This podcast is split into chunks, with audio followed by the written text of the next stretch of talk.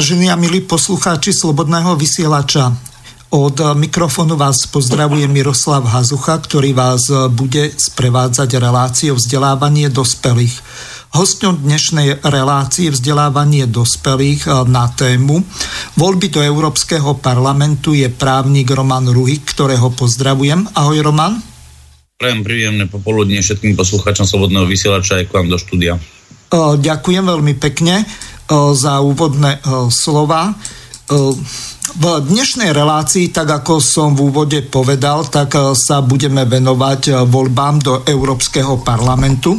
Opäť je tam niekoľko zásadných zmien, na niektoré sa zameráme podrobnejšie. Takisto aj ty si pred reláciou povedal, že ti volajú alebo píšu viacerí poslucháči alebo tvoji známi ohľadom toho, ako vlastne sa budú posudzovať hlasovacie lístky a týchto otázok je podstatne viacej. Máme dve hodiny na to, ideme sa tomu postupne venovať. Skôr ako rozoberieme samotné voľby do Európskeho parlamentu, tak sa teba ako právnika spýtam na to, o čom sa budem aj zajtra hoci kratšie rozprávať s Romanom Michelkom. Jedná sa o dosť e, tvrdý útok na poslanca Národnej, e, na poslanca Národnej rady Luboša Blahu. E, napriek tomu, že je to smerák dosť e, sa snaží zastupovať e, národné záujmy a vystupuje dosť e, proti tým tzv. slniečkárom, liberálom a idú mu po krku. Takže si vypočujeme, o čo sa tam vlastne jedná. Je to zhruba 4-minútové video, tak budem rád, keď skončí ten ľubov prejav ohľadom toho, že ako ho idú žalovať eseťáci, tak e, bude dobre, aby si sa ty na to pozrel aj z právneho hľadiska, aj z politologického. Takže Ľuboš Blaha a jeho spor s esetom. Milí priatelia, neuveríte, aké milé prekvapenie ma čakalo dnes v poslaneckej kancelárii. Dostal som list od právnickej kancelárie Polkve, ktorú si najala firma ESET, aby mi zabránila komentovať ich politickú činnosť. Vyzývajú ma, aby som sa zdržal ďalších vyjadrení, aby som ich prestal kritizovať, aby som vymazal všetko, čo som doteraz napísal či natočil a aby som sa im verejne ospravedlnil. Inými slovami, firma ESET sa ma pokúša umlčať. Toto je ich predstava o slobode a demokracii. Gratulujem. Firma ESET sa cítiť dotknutá tým, že ju kritizujem. Pretože podľa svojho názoru sú apolitickí. Oni sú až takí apolitickí, že ich vlastníci financujú. Matúša Vala, Zuzanu Čaputovú, pána Mistríka, Deník N, Progresívne Slovensko a chystajú sa financovať aj Andrea Kisku, ale toto je podľa nich apolitické. Neviem, či ste už niekedy zažili niečo apolitickejšie. Ja skutočne nie. Potom sa cítia urazení, že ich prirovnávam k Pente a k pánovi Haščákovi, lebo, ako píšu, pán Haščák slovenskej verejnosti nepožíva dobrú povesť. No, skutočne nepožíva, pretože Penta vlastní denník SME, čo je, hádam, ten najväčší žurnalistický odpad na svete, ale že to hodnotí práve niekto, kto vlastní denník N, čo je, hádam, ešte väčší žurnalistický odpad na svete? Skutočne smiešne. Rozbehla sa tu akási perverzná súťaž medzi slovenskými oligarchami. Penta a Eset sa pretikajú v tom, kto má horšiu povesť fantastické. V liste sa ďalej dozvedám, že firma Asset a jej vlastníci sú bezúhonní, transparentní, čestní, legitímni, legálni a tak ďalej. Proste úplné slniečka a ja ich nemám čo kritizovať. Viete, milí páni z Assetu, to, čo robím ja, to je úplne normálna spoločenská kritika toho, že sa vy angažujete v politike Vy už nie ste obyčajná firma. Vy už nie ste len partia ITčkárov. Vy financujete liberálne médiá, liberálnych politikov a liberálne mimovládky. A to znamená, že ste osoby vo verejnom záujme. My vás môžeme kritizovať. O tom je sloboda slova. O tom je demokracia. A vy nemáte právo sa mi vyhrážať. Vy nemáte právo vyzývať ma k tomu, aby som prestal využívať svoje ústavné práva. Vy rozumiete tomu, že týmto spôsobom šlapete po ústave Slovenskej republiky? To je neuveriteľne arogantné. A ubezpečujem vás, že mňa týmto spôsobom nemôžete zastrašiť. Rozumiem, o čo vám ide. Na účtoch máte milióny, ak nie miliardy. Ja mám momentálne na účte možno tisíc eur. Viete dobre, že som mnohonásobne chudobnejší ako vy a že ma môžete zastrašovať tým, že ma budete žalovať. Že sa budete snažiť zo mňa vymámiť neviem aké obrovské sumy za to, že poškodzujem vašu povesť ale tým sa snažíte iba umlčať pravdu. Tým sa iba snažíte poškodiť demokraciu. Tým sa iba správate ako tí najhnusnejší a najarogantnejší oligarchovia. Vašim listom ste nevyvrátili, že ste oligarchovia. Vašim listom ste to veľmi negustióznym spôsobom potvrdili. No Roman, tvoj komentár? môj komentár. Uh, trúfam si povedať to isté, čo povedal pán Blaha o spoločnosti SAID kľudne ma môžu žalovať, dať na mňa trestné oznámenie alebo dať podnieť, aby som sa aj ospravedlil podľa občanského zákonníka.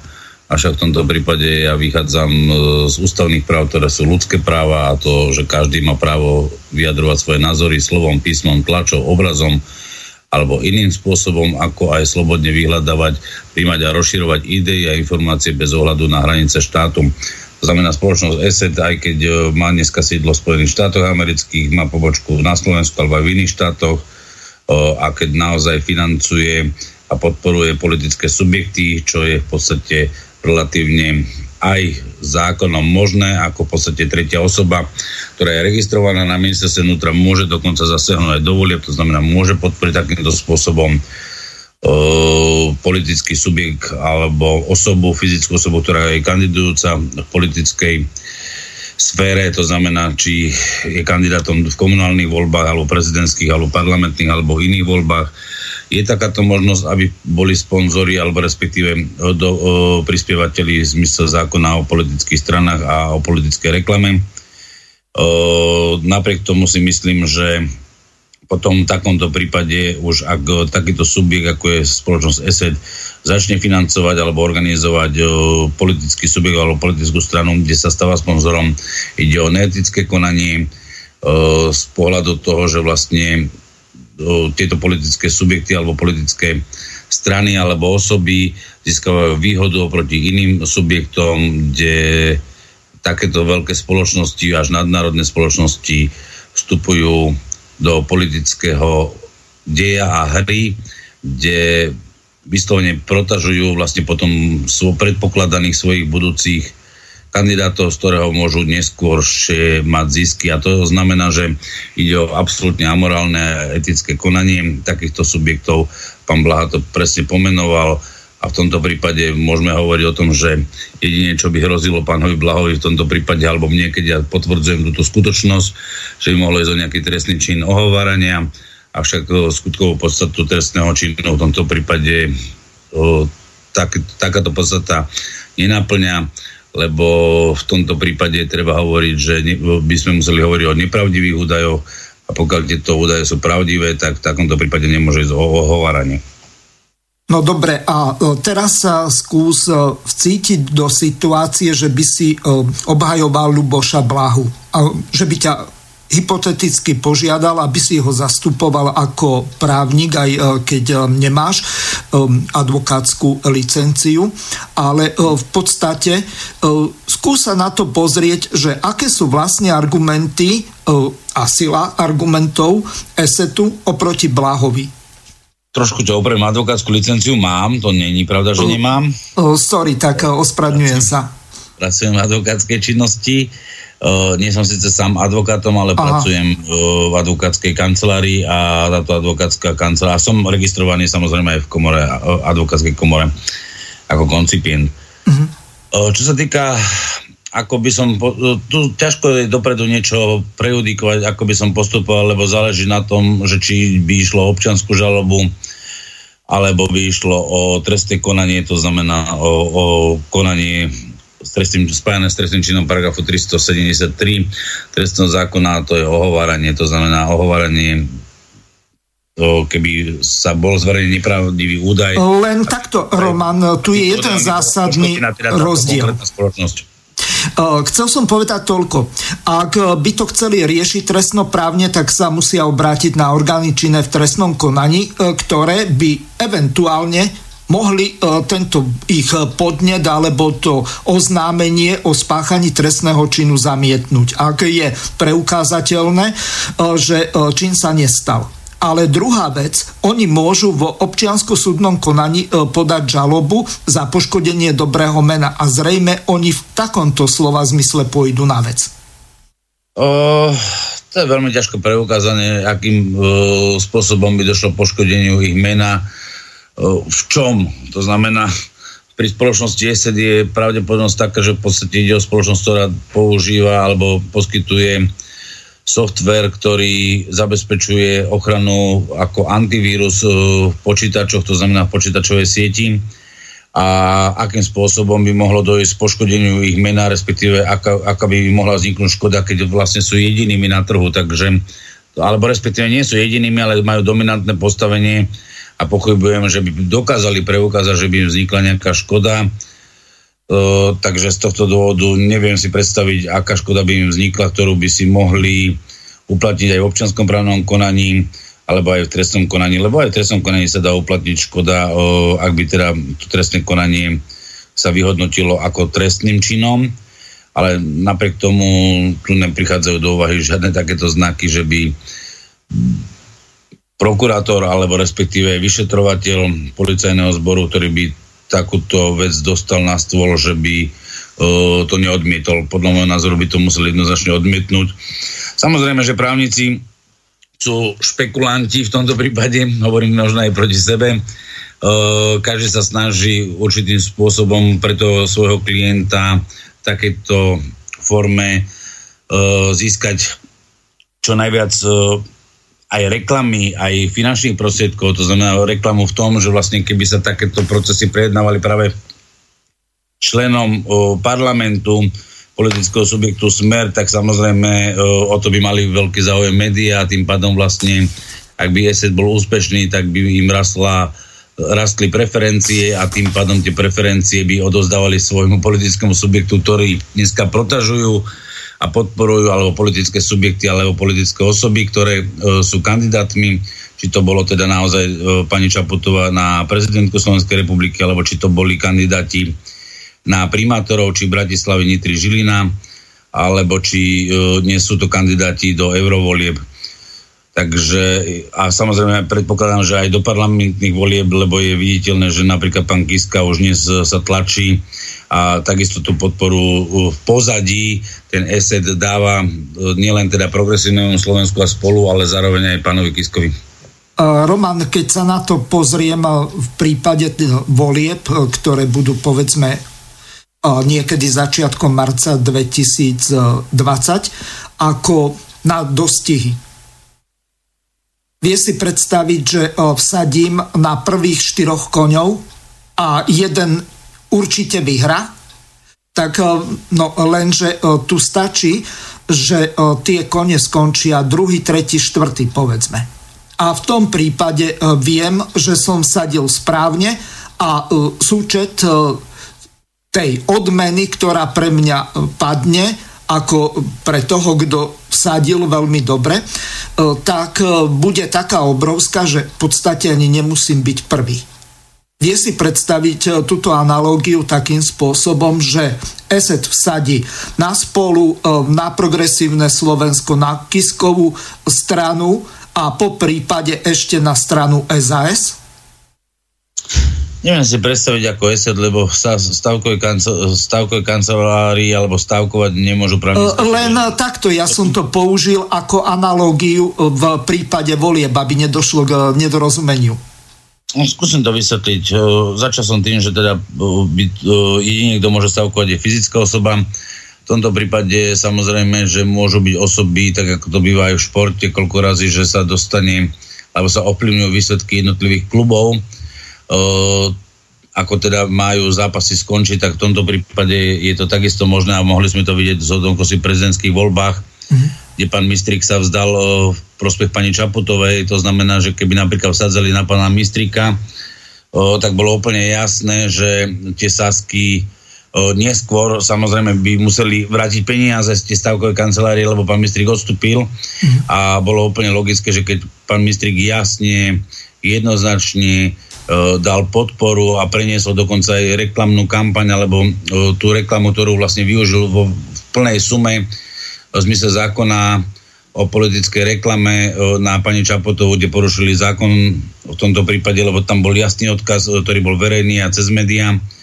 tak si treba uvedomiť tú skutočnosť, že v tomto prípade ide o manipuláciu aj v stavkových kanceláriách, v tomto prípade, lebo poviem príklad ten ESET, ako by manipuloval, alebo respektíve ľudia v pozadí, ktorí ovládajú tieto figurky, e, ktoré sú nasadené do tohto politického boja e, práve z týchto subjektov, ako je Progresívne Slovensko spolu, e, možno budúci Kiska strana, tak v tomto prípade je jasné, že takéto veci by už boli až trestným činom, a tu, tu sa treba zamyslieť nad tým, že vlastne kam táto spoločnosť peje, že teda či budeme voliť tých, ktorí nám ponúkajú, alebo respektíve presadzujú finančné skupiny, platia im neskutočné finančné prostriedky do reklám, preto by bol, je úplne logické a spočítateľné, že každá takáto osoba, ktorá sa dostane do takéto funkcií, ako sama osoba o sebe, nikdy by nedosiahla taký príjem z legálnej činnosti, to znamená z príjmu platu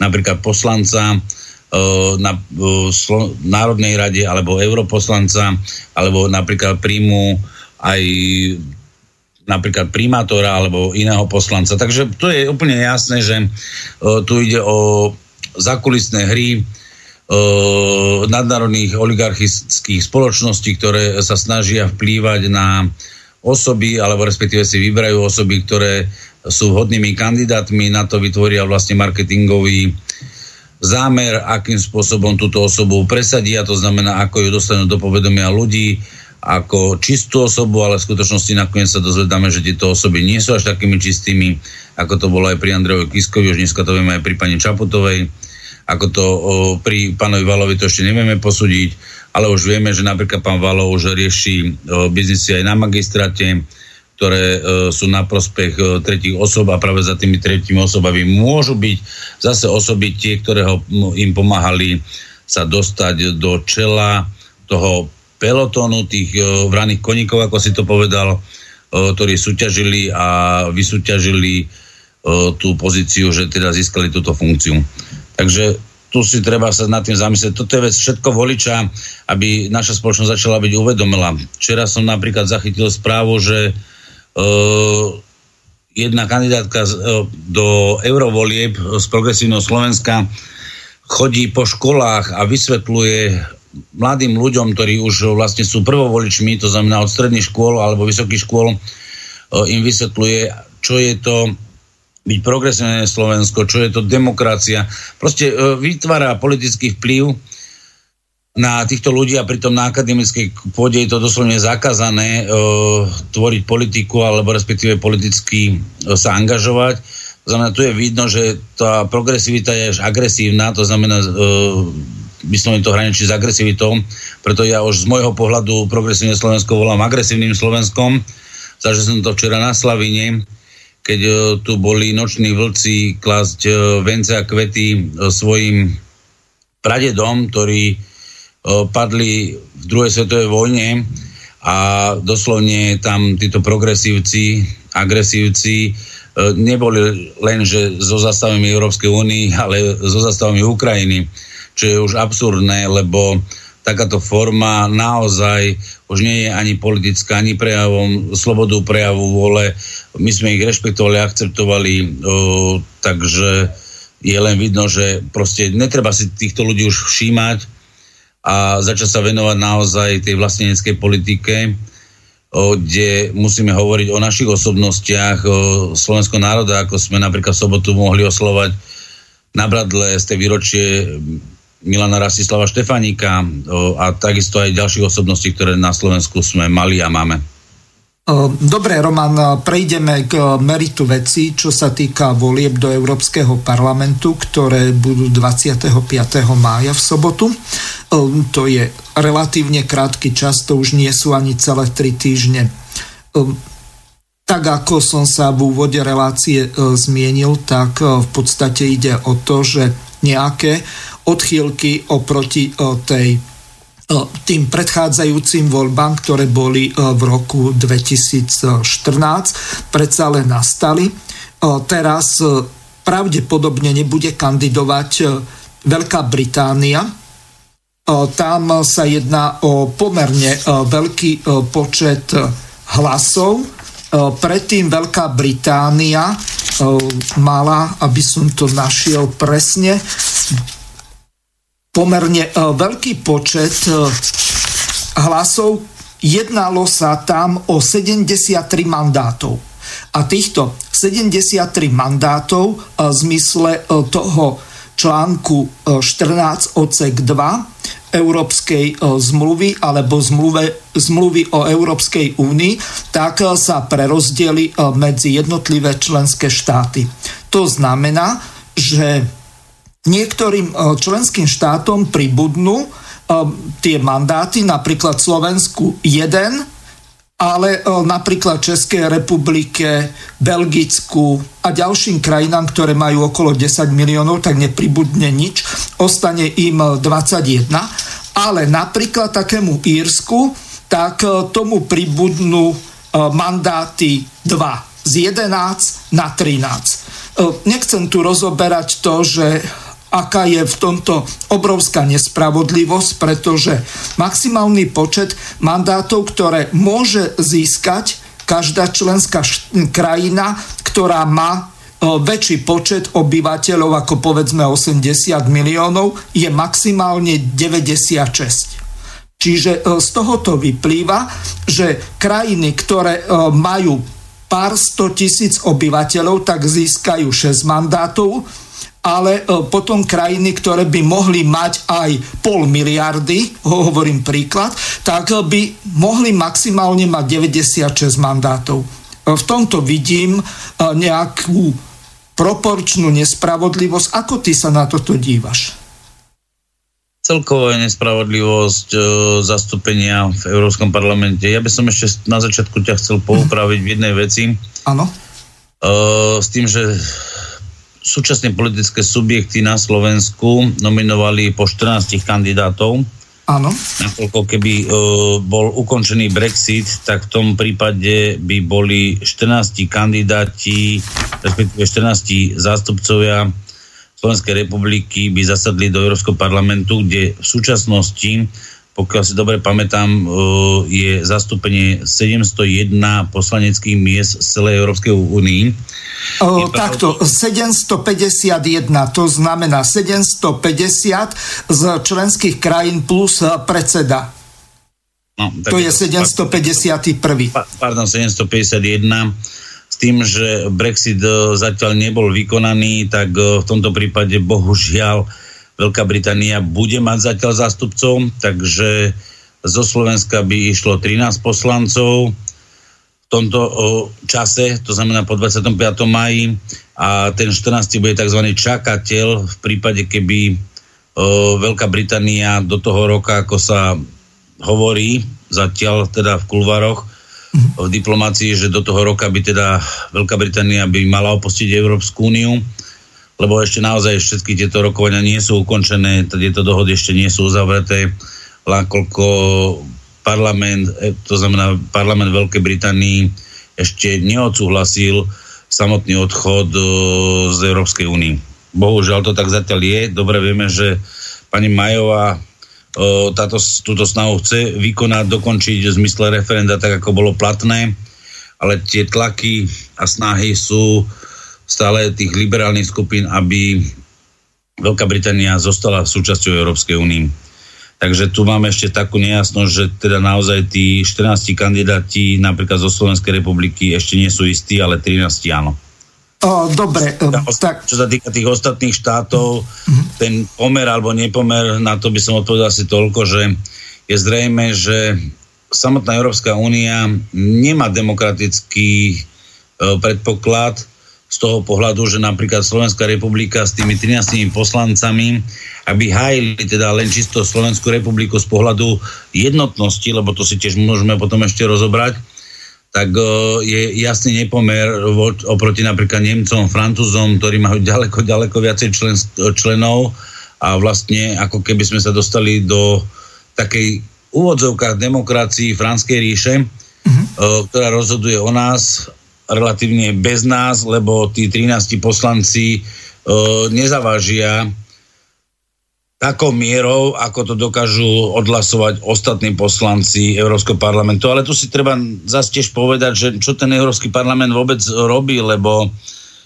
ľudia nemajú úplne jasno v tom, že si pletu, poviem príklad, e, tie národné parlamenty oproti Európskemu parlamentu v tom, že iniciatíva jednotlivých poslancov môže byť predkladanie zákonov, čo v Európskom parlamente e, nie je. V Európskom parlamente jedine, čo môže poslanec, môže iniciovať, respektíve pripomienkovať e, zákony, poviem v tomto prípade ako zákon, ale hovoríme o norme, ktorá je, sa stáva smernicou pre členské štáty Európskej únii. E, a tie pripomienky, to sú tie dôležité veci, ktoré tam poslanec robí a tieto tento, tieto normy, ako tú smernicu budúcu, predkladla Európska komisia. A práve Európska komisia je ako legislatívnym orgánom, ale na druhej strane treba si povedať, že napríklad Európsku komisiu my nevolíme, to znamená, svojich zastupcov tam nemáme, ale môžeme potom hovoriť ešte tak o tzv. výboroch Európskeho parlamentu, uh-huh. do ktorých sa treba snažiť presadiť, aby teda tí naši naši poslanci, to znamená poslanci, ktorých si budeme voliť 25. maja do Európskeho parlamentu, aby boli agilní, aby tomu rozumeli, aby sa stali členmi týchto výborov, aby sa snažili stať aj, da sa povedať, predsedami e, výborov. A takisto máme tam napríklad výbory na ochranu spotrebiteľa, ktorý má takistý legislatívny rámec a práve tieto výbory môžu okrem kontrolnej činnosti vykonávať tzv. podnety na legislatívnu činnosť, ktorá sa potom predkladá Európskej komisii a Európska komisia teda je povinná nejakým spôsobom túto časť rozpracovať e, do legislatívneho rámcu, to znamená tej smernici, kde by mohlo dojsť nejakej úprave e, súčasných smerníc alebo nejakej aj novej smernice a potom táto Európska komisia opäť to predloží Európskom parlamentu a Európskej rade a Európsky parlament a Európska rada o, schvalujú a jednomyselne musia teda schváliť väčšinovo Európska rada a Európsky parlament práve túto normu, smernicu, ktorá vlastne sa neskôr aproximuje do legislatívy a legislatívy jednotlivých národných štátov alebo respektíve členských štátov Európskej únie. Takže asi zhruba takýto ten kolobek tam je. A práve preto tvrdím, že je to trošku nespravodlivá tá Európska únia, lebo uh, nie je tam pomerné zastúpenie podľa počtu jednotlivých štátov. Je síce logické z jedného pohľadu, že niektoré štáty majú viacej obyvateľov, občanov, že by mali mať uh, aj nejakú tú výhodu, lebo predsa uh, hovoríme o nejakej možno väčšine proti menšine, ale na druhej strane, keď hovoríme o tom, že máme zvrchované suverené štáty, Európskej únii a na tom je postavená aj naša ústava Slovenskej republiky, tak v takom prípade nie je možné, že by sme mali byť menšinou k Nemecku z pohľadu len počtu obyvateľov, ale z pohľadu zvrchovanosti by sme mali mať rovnaký hlas. Takže môj názor a cieľom je aj Európsku úniu začať transformovať a meniť vo forme povedzme si e, dvojkomorového systému, kde ten Európsky parlament by mohol byť napríklad na tej dolnej snemovni riešený z pohľadu čisto počtu obyvateľov, to znamená, aký pomer počtu obyvateľov jednotlivých štátov, to znamená občanov jednotlivých štátov, že by mali pomerné zastúpenie podľa kľúča pomeru občanov jednotlivých národných štátov aj v Európskej únii a na druhej strane by vlastne už bola tzv. druhá snemovňa alebo vyššia snemovňa, ktorá by mala rovnaký počet za každý štát konkrétne svojich zástupcov. Je pravda, že Európska rada má právo veta, tam ide o tú 28, že vlastne tam je tých 28 členov, ale tá Európska rada nemá presne tie isté priame účinky, ako je to pri Európskom parlamente, lebo tu sú, zase sú tam troš, väčšie odlišnosti do Európskej rady. Si nevolíme svojich zástupcov, Európsku radu zastupujú zase jednotlivé výkonné orgány jednotlivých štátov, kde napríklad do, na, do Európskej rady môže ísť napríklad prezident, môže tam ísť minister jednotlivého odvetvia, kde sa vlastne rozhoduje o konkrétnej veci alebo konkrétnej smernici alebo budúcej, alebo napríklad v tomto prípade už aj nariadení. Uh-huh. Roman, teraz prejdem k tomu, že ako to bolo vlastne rozhodnuté Európskou radou, číslo rozhodnutia 937 z roku 2018, konkrétne e, z 28. júna 2018, kde e, v zmysle článku 14 odsek 2 e, zmluvy o Európskej únii sa týmto rozhodnutím stanovil takýto počet e, mandátov pre jednotlivé členské krajiny. Belgicko 21, Bulharsko 17, Česká republika 21, Dánsko 14, Nemecko 96, Estonsko 7, Írsko 13, Grécko 21, Španielsko 59, Francúzsko 79, Chorvátsko 12, Taliansko 76, Cyprus 6, Lotyšsko 8, Litva 11, Luxembursko 6, Maďarsko 21, Malta 6, Holandsko 26, Rakúsko 19, Polsko 52, Portugalsko 21,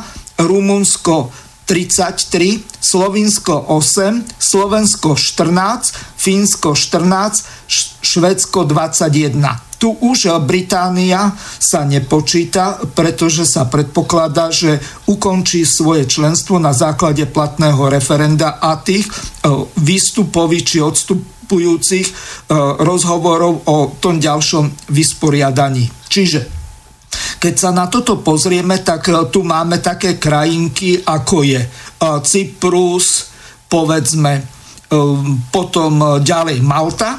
Malta to je krajina počtom obyvateľov veľká asi ako početná ako Bratislava.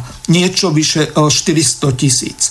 Čiže v podstate 400 tisíc má takú rozhodovaciu silu obyvateľov, ako v podstate polovica eh, z tých eh, krajín, ktoré majú takmer 5 miliónov.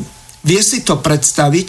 5 miliónová krajina má povedzme 12 mandátov, väčšie krajiny už majú 13-14 a tu 400 tisíc stávaš povedzme ku 4 miliónom Veď e, to je obrovský nepomer a obrovská nespravodlivosť hľadiska počtu obyvateľov. Ja neviem, mne toto prípada divné, nespravodlivé a ako je vlastne možné, že tí ľudia túto do očí bijúcu nespravodlivosť e, nejakej pomernosti k počtu obyvateľov e, oproti tým väčším krajinám nevnímajú alebo nevedia s tým nič urobiť a ešte e, použijem iný príklad.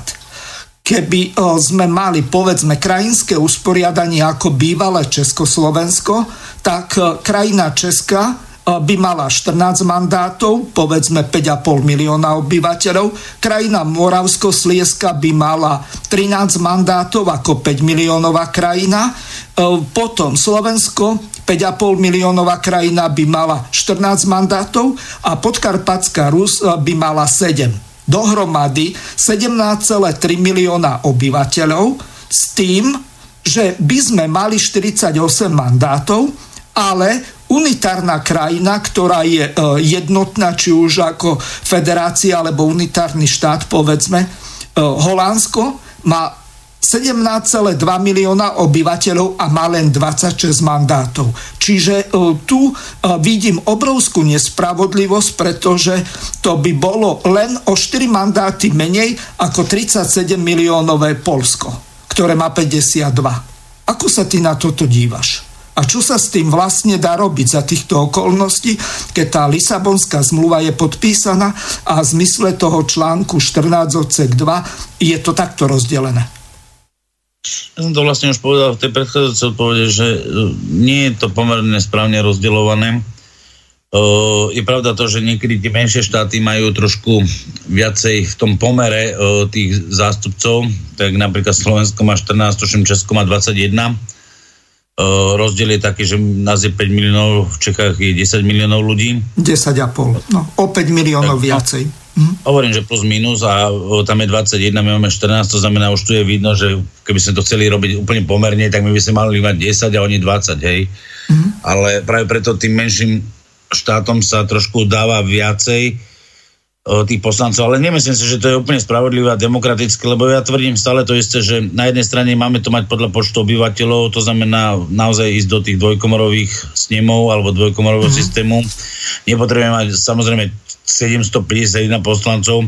Veľkou Britániou je pravda, že sa bude znižovať počet poslancov, že nebude 751, ale bude to okolo 690, alebo tak nejak sa mi zdá, čo som čítal.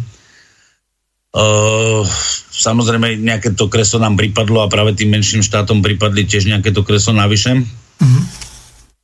Ale si myslím, že základ je to, aby sme mali naozaj ten dvojkomorový systém je v tom dobrý, že tie dve komory, keď sa nedohodnú, tak uh, sa nič nepríjme. A práve preto ano. tu ide o to zastúpenie toho regionálneho regionálnej časti Európskej únie v tom, že vlastne jednotlivé štáty tvoria určité regióny a tieto regióny nie sú úplne zhodné a rovnaké a nie je možné ich posudzovať e, úplne rovnakým metrom.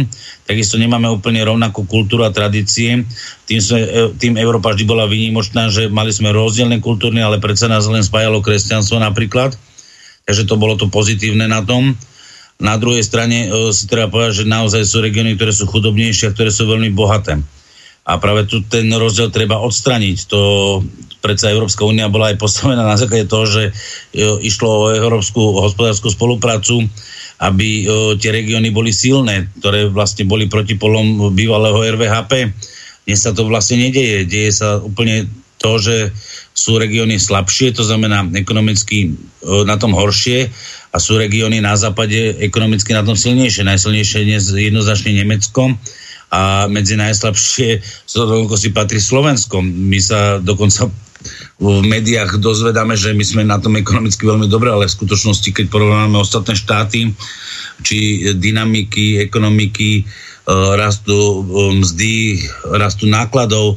Slovensko je na tom, dá sa povedať, na chvoste Európskej únii, kde nás už pomaličky predbehlo aj Rumunsko a Bulharsko, takže Není sa čomu moc tešiť a ja si myslím, že práve teraz je dôležité aj v týchto eurovoľbách, ktoré sú, aby sa tam dostali ľudia, ktorí naozaj uh, sú schopní uh, budovať reformu Európskej únii, už na princípe napríklad, ktorú chce založiť Salvini s, s francúzskou Lepenovou, kde je potrebné zase, čo si treba uvedomiť, že Európska únia nie je postavená na politických stranách, e, ako sme zvyknutí u nás. To znamená, dnes e, do eurovolieb, ktoré budeme si voliť e, svojich zástupcov, síce vkladáme do urny hlasovací listok politickej strany, politického subjektu, ktorý dal 14 kandidátov, niektorí samozrejme mohli dať aj menej, kde môžeme zakroškovať preferenčné hlasy maximálne v počte 2 na tomto lístku tak musíme si uvedomiť, že vlastne tieto politické strany absolútne nemajú zastúpenie v Európskom parlamente v takej forme, ako je to, keď volíte svojich politických zástupcov, to znamená prostredníctvom politických strán do Národného parlamentu, to znamená do Národnej rady Slovenskej republiky. Tuto, tieto politické strany absolútne sa nevedia začleniť do týchto frakcií, ktoré sú dneska v Európskom parlamente, lebo môžeme povedať vzor Slovenská ľudová strana Andrea Hlinku, to znamená, môžeme hovoriť o ľudovcov, ktorí majú vyslovene kresťanský národný sociálny princíp, sa absolútne nezhoduje s poslaneckým klubom Európskej ľudovej strany ktorá je v Európskom parlamente, lebo to sú čisto socialisti a to sú úplne zásadné rozdiely. To znamená, keď si zoberete aj samotné frakcie v Európskom parlamente, je práve strašne veľa sociál, socialistických o, frakcií. To znamená, mm. jak sme my boli zvyknutí, že pochádzali sme z východného bloku, ktorý bol vlastne postavený na socializme, tak, o, a západný blok bol postavený na kapitalizme, tak si zoberme, že tu máme taký hybrid o, západu, ktorý o, hovorí o kapitalizme, ale zároveň sú to o, čisto socialisti, o, neomarxisti, ktorí sú v tom Európskom parlamente súčasne. Si zoberte toho Junckera, ktorý už dneska vyhlasuje, že ak by sa dostávali do Európskeho parlamentu tzv. O, euroskeptici, tak o, že im nedajú možnosť, aby sa angažovali v jednotlivých výboroch o, v rámci o, jednotlivých komisí v Európskom parlamente. Čo je absurdné. Ja hovorím, že takého človeka by som chytil za ucho a vyviedol ho z Európskeho parlamentu okamžite von, lebo uh, ako si môže dovoliť takýto človek vôbec niečo takéto povedať, lebo my nes- hovoríme, že sme euroskeptici, že netvrdíme, že sme štátom, ktorý je dokonca srdcom Európy. Máme tu geopolitický bod uh, v Európe, to znamená, nedokážeme sa stať ani Áziou, ani žiadnou iným kontinentom, lebo naša poloha štátu Slovenskej republiky je daná v strede Európy. Takže už si treba len rozdeliť to, že samotná Európska únia má vážny problém v tom, že neakceptuje ani hranice Európy v takom ponímaní, ako je to geopoliticky, alebo geologicky, mm-hmm. alebo geotechnicky dané. Takže e, tu máme niekoľko problémov, že samotná Európska únia e, má zásadný problém v tom, že ona na jednej strane e, hlása sociálne programy, ide v učení neomarxizmu a na druhej strane vytvára globalistický oligarchické skupiny alebo nadnárodné spoločnosti, ktoré začínajú ovládať nielen teda samotnú Európsku úniu, ale celý svet. Zoberme si, že Slovenská republika, čo sa s nej stalo po tom, keď sme vstúpili do Európskej únie. Stali sme sa montažnou dielňou automobiliek západných, západného sveta. Hej, stali, sme sa, stali sme sa vyslovene potravinovou veľmocou pre západné korporátne spoločnosti, ktoré dneska ovládajú vyslovene trh s potravinami. O, to znamená, že boli vytlačené okrem jedného jediného reťazca obchodného, ktorý je slovenským reťazcom, je dnes o, v rámci potraviny jednota. Ostatné, ostatné reťazce sú všetko zahraničné. To znamená, či to je Kaufland, či to je Tesco, či to je Bila, či to je Lidl nič nie je slovenské. To znamená, že aj keď sa hrajú, že predávajú slovenské výrobky. Už to tiež nie je pravda, oni sa dneska tie výrobky prebalujú na Slovensku, alebo respektíve e, sa vyvezú koľko razy výrobky niektoré do Polska, tam sa pre, e, prebalia, tie sa vyvezú do Nemecka a z Polska zase sa e, dajú pod našou etiketou, našim kódom, čo je úplná katastrofa, napríklad pri mese a to sa dostáva na náš trh a dobre vieme, aké problémy vlastne s týmto mesom teraz nedávno boli. Ano. Takže tá Európska únia práve dnes my musíme začať tlačiť na Európsku úniu, aby začala meniť absolútne pravidla hry v tom, že keď už chceme hovoriť o tom, že máme byť nejaké hospodárske spoločenstvo, nie politické, lebo aj keď dnes sa to javí ako politické, tak musíme hlavne dbať na to, aby to bolo o, hospodárske spoločenstvo, kde budú chránení ľudia, to znamená pred, v rámci životného prostredia, to znamená ochrana životného prostredia musí byť na prvom mieste, na druhom mieste musí byť ochrana človeka, čo sa týka spotreby ako spotrebiteľa, hlavne v potravinovom priemysle, kde nemôže byť dvojaký rozdiel kvality e, tovaru. Napríklad Češi už e, po úprave Európskej smernici v tomto roku vyhlásili, že on, lebo práve táto smernica, ešte tam musím dopovedať jedno vec, že táto smernica hovorila, že môžu si to upraviť jednotlivé členské štáty, že či teda budú súhlasiť alebo nebudú súhlasiť e, s, dvoj, s dvojakým druhom tovaru a jeho označením. A tu napríklad už Česká republika vyhlasila oficiálne, že nebude súhlasiť s dvojakým druhom tovaru, aby sa dovážal do Českej republiky a musíme ich nasledovať v tomto prípade. Ja no myslím, len tu je kvalita... jeden zásadný problém. Ministerka polnohospodárstva za sns e, tak, e, tak ona presne opačne ako Česi. Čo s tým? Keď už no. sns nehájí slovenské národné záujmy, tak to. Osobne, osobne naozaj v tomto prípade je potrebné teraz reálne Uh, dostať sa do Európskeho parlamentu, v Európskom parlamente zatlačiť na túto smernicu a začať ju znova upravovať, to znamená dať cez výbory v rámci toho napríklad, keby som sa dostal do Európskeho parlamentu, určite by som sa snažil byť členom výboru na ochranu spotrebiteľa, okrem aj iných, a práve cez tento výbor e, znova otvoriť túto smernicu, aby Európska komisia predložila doplnenie, kde bude doslovne zákaz v rámci celej Európskej únie, ak bude sa týkať od jedného výrobcu, tak nesie byť dvojaký druh e, potravín uvádzaný na trhu Európskej únie. To znamená, nemôžeme toto hovoriť o tom, že teraz si Európsky štát zobere, že teraz e, vy budete mať, ja neviem, z margarínu nejaký, nejaký krém a druhý budú mať z masla. To je, to je nepriateľné, hej, alebo z nejakého rastlinného tuku. Takže musíme, si, musíme hovoriť o tom, že chceme mať vyslovene kvalitu potravín, tu je teraz otázka tých, tej ceny, o, že prečo sú rozdielne ceny, lebo koľko razy dojdete do Rakúska a kúpite kvalitnejšie potraviny za nižšiu cenu ako na Slovensku nekvalitnejšie potraviny za vyššiu cenu. Tu je zase problém v tom, že vlastne vnútroštátne právo upravuje v rámci smernice číslo 6 e, zákona o daní z pridanej hodnoty a jej, jej novelizácii aká daň na potraviny je. To znamená, napríklad na Slovensku doteraz bola 20% na daň. Je jasné, že teraz sa už komunikuje zrazu, lebo idú parlamentné voľby, že by sa mala táto daň znižovať. Na Slovensku, ale v Rakúsku je o mnoho nižšia, čo sa týka daní na potraviny. Takže už tu máte rozdiel, že prečo tie kvalita, nekvalita, cena, je, kde, čo vlastne ju spôsobuje. Spôsobujú to vnútroštátne normy, kde máme napríklad dan z hodnoty veľmi vysokú. Máme takisto vysoké e, ceny, vstupné ceny, to znamená energie. Vymýšľame tu rôzne tretie prvky do spoločnosti podnikajúcich subjektov, kde hovoríme o nejakých 13-14 platov, hovoríme o rôznych príspevkoch na zamestnanie, ale pritom neriešime odvodové zaťaženie týchto zamestnávateľov, čím vlastne sa naozaj predražujú tie jednotlivé výrobky. Napriek tomu musím stále tvrdiť a poviem jednu vec. E, sme diskriminovaní Slováci v tom, že máme nízke mzdy, vysoké odvodové zaťaženie a dane a tie sa premietajú vlastne aj do tých konečných výrobkov cien, ako keby sme mali, ako keby mali Nemci, o, poviem príklad, nižšie mzdy, a vysoké odvodové zaťaženie, ale tam je to opačne. To odvodové zaťaženie tam je nižšie a preto si môžu Nemci mať aj vyššie mzdy a ja tvrdím, že za tú istú prácu v tom istom odvetví v rámci členstva Európskej únie musíme mať rovnakú mzdu, to znamená, poviem príklad, vzor pracovník vo Volkswagene, ktorý vykonáva činnosť v Bratis- Devinskej Novej Si v Bratislavskom závode Volkswagenu, musí mať takú istú plácu a za tú istú prácu ako napríklad v, v nemeckom Volkswagene.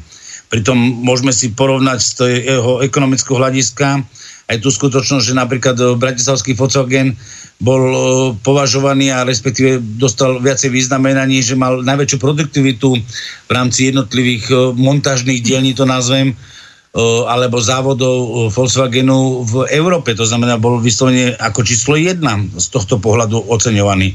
A na druhej strane tie mzdy boli oceňované nižšie. Dnes vidíme pri tom Volkswagene vzor to, že vlastne keď sa pred rokom ľudia tam burili, že vlastne majú nízke mzdy, o, tak si vybojovali, že sa teda postupne budú raz a dnes už máme formu tu, že vlastne Volkswagen vyhlasuje, že bude znižovať E, zamestnanosť e, z dôvodu, že je kríza v automobilovom priemysle. A to si nikto neuvedomuje pri tých politikov, ktorí dneska vládnu na Slovensku, že tieto montážne dielne uh, nám nič neprinesú, pokiaľ nevyrovnávame si hospodársky raz alebo hospodársky trh v rámci výroby a poskytovania výroby a služieb na Slovensku aj inými odvetviami, to znamená nie len automobilovým priemyslom, lebo Slovensko môže skončiť ako Detroit, že budeme mŕtvým štátom, kde Detroit dneska mŕtvým mestom, hej. Mm-hmm. Takže tu, tu, to sú také tie veľmi dôležité informácie, ktoré dneska volič ani nevie, nevníma, lebo je zaťažený svojou, čino, svojou prácou, kde musí splácať hypotéku, platiť vysoké náklady na bývanie, na život. Takže ľudia ne, nestihajú ani sledovať to, čo sa naozaj okolo nich deje a preto koľko razy ani nejdu k voľbám, no, napríklad teda hlavne tým eurovoľbám. Však vieme, že z predchádzajúceho obdobia máme najnižšiu účasť v rámci celej Európy, kde naša účasť bola okolo 12,5% voličov a ja si myslím, že treba nejakým spôsobom začať motivovať a ozrejmovať ľuďom, že aj tá Európska únia, ten Európsky parlament má veľmi dôležitý význam v súčasnosti pre nás, pokiaľ sme ním, e, členom tejto Európskej únie. Ak zistíme, že Európska únia sa nebude dať reformovať v prospech, e, dá sa povedať, národných štátov a ich suverenity, dodržiavanie ich suverenity a ochrane spotrebiteľa ako takého a zároveň aj ochrane nediskriminácii prí, príjmov obyvateľstva a zrovnanie regionálnych rozdielov, tak v takom prípade je naozaj e, na zvaženie potom aj Slovexit. A keď už poviem dneska Slovexit, tak už potom som vlastne euroskeptik. Takže s pánom Junckersom, ak, ak ja budem napríklad zvolený e, do Európskeho parlamentu, tak si to veľmi rýchlo s ním tam vydiskutujem a myslím si, že bude rád, že ešte bude šúchať nohami. Ja ešte pripomeniem, že Luxembursko má 6 mandátov, čiže má hlboko pod 1 milión obyvateľov, no lenže to nie je až také podstatné, akých eh, dementných ľudí eh, si tam oni postavia alebo vyšľu, aby zastupovali záujmy. Tým nechcem rozoberať, že aký je to alkoholik a tak ďalej, ktorý tam pripity fackuje Orbána a ďalších. Roman, aby si si chvíľu oddychol a takisto aj naši poslucháči, ideme si zahrať jednu pesničku od Elánu. Koľko a čo za to? Ešte by som, keď mám, daj mi sekundu.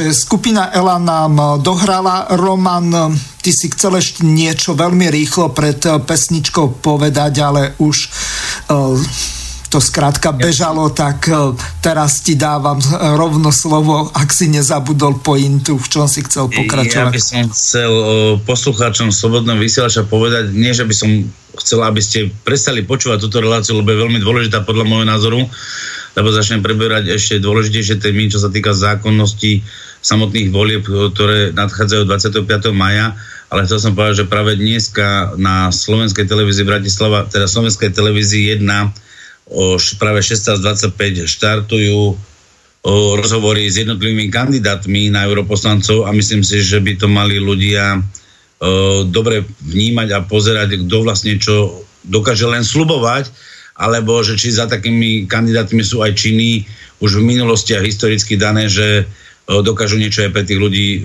urobiť. Takže ak je možné, tak posluchačom odporúčam naozaj teda, aby si to potom aspoň v STVčke pozreli zo zaznamu a dennodenne teda sledovali týchto kandidátov, čo vám povedia, prečo kandidujú, lebo ja mám stále pocit, že strašne veľa kandidátov kandiduje len kvôli výplate a nie kvôli tomu, aby sa Slováci mali lepšie.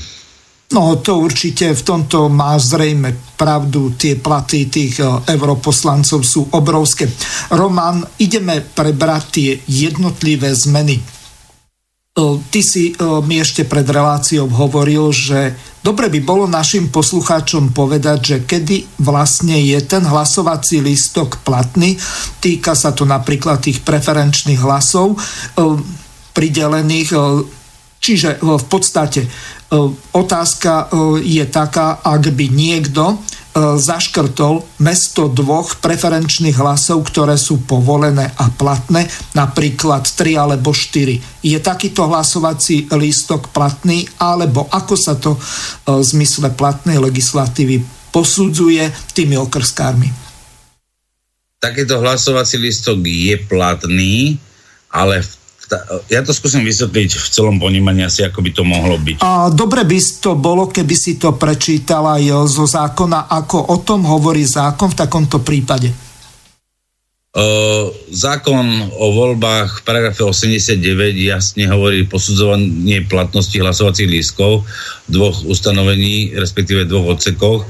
A to tak, že v odseku 1 sa píše, ak je v obálke niekoľko hlasovacích lístkov, sú všetky tieto hlasovacie lístky neplatné. Neplatné sú aj hlasovacie lístky, ktoré nie sú na predpísanom tlačive a hlasovacie lístky politických strán alebo koalícií podľa paragrafu 85 odsek 8. Ďalej v odseku 2 sa hovorí, ak volič dal do, na hlasovací lístok prednostný hlas viac ako dvom kandidátom, hlasovací lístok sa počíta v prospech politickej strany alebo koalície, na prednostné hlasy sa však neprihliadam. Tu chcem vysvetliť celú tú pointu, o čo tu vlastne ide, ak e, nejakými tromi minutami. E, do Európskeho parlamentu sa môžu uchádzať v podstate len politické subjekty, ktoré si zvolili teda 13, respektíve už e, tým, že Veľká Británia odchádza, 14 kandidátov. To znamená, Slovenská republika myslela aj na to, že teda Veľká Británia odíde e, z Európskej únii a tým pádom by sme mali o jedno kreslo navyše. V prípade, ak by Veľká Británia neodišla, zatiaľ neodchádza, alebo respektíve oficiálne nie sú podpísané zmluvy, tak e, v tomto prípade e, Slovenská republika bude mať 13 poslancov. To znamená 13 kandidátov, respektíve na Slovensku teda 14 kandidátov mohla každá politická strana dať na svoju kandidátnu listinu. Skutočnosti celé je to také, zvláštne celý ten zákon robený v tom, že ako keby kandidovali politické strany, pritom som už spomínal pred pesničkou, že uh, jednotlivé politické subjekty absolútne nemajú nič spoločné s jednotlivými frakciami, do ktorých sa budú začlenovať zvolení kandidáti z jednotlivých politických strán voličmi. To znamená, že máme tam tzv. 7 frakcií a ani jedna z týchto frakcií nemá vôbec žiadny súvis v súčasnosti s žiadnymi programovými vyhláseniami jednotlivých politických strán, či sú parlamentnými politickými stranami alebo mimo parlamentnými stranami. Možno okrem o, jedného subjektu, ktorý si hovorí priama demokracia, ale ja tvrdím, že priama demokracia je len prívlastok demokracie, lebo je to to isté, lebo demokracia vláda ľudu a priama demokracia je vlastne len to, že sa má vykonovať vládou ľudu, ale ja si myslím, že demokracia vláda ľudu a práve tu je potrebné uh, sfunkčniť, respektíve oživiť alebo podporiť uh, referendum občanov, aby naozaj sme hovorili o demokratickom štáte a nie len v podstate máme to napísané v článku 1 odsek 1 Ústavy Slovenskej republiky, že sme právny, demokratický a zvrchovaný štát, ale aby sme aj boli demokratickí, to znamená v tom, že naozaj to referendum, aby sa vykonávalo v tom pomere, ako je ho aj možné, to znamená v zásadných otázkach, aby sa vykonávalo celoštátne referendum, v miestnych a o, otázkach, aby sa vykonávali a boli realizované miestne referenda, to znamená na úrovni miest obcí alebo vyšších územných celkov. No, Vráťme sa teda k tej forme. Takto, Roman, máme tu jednu krátku kritickú otázku, alebo skôr pripomienku. Dobrý deň páni, čo to tu propagujete? Čím viacej volieb, tým sa máme horšie. Nestojíte si náhodou na kábli? Ďakujem Miroslav, ale iný nie ja. uh, vážený no. poslucháč, uh, my nepropagujeme vôbec žiadne voľby, my hovoríme o voľbách, ktoré nám prináša zákon. My ich sa snažíme vysvetliť, aby ste sa vedeli správať ako volič, alebo respektíve, aké máte voličské práva a ako treba postupovať v, v týchto voľbách.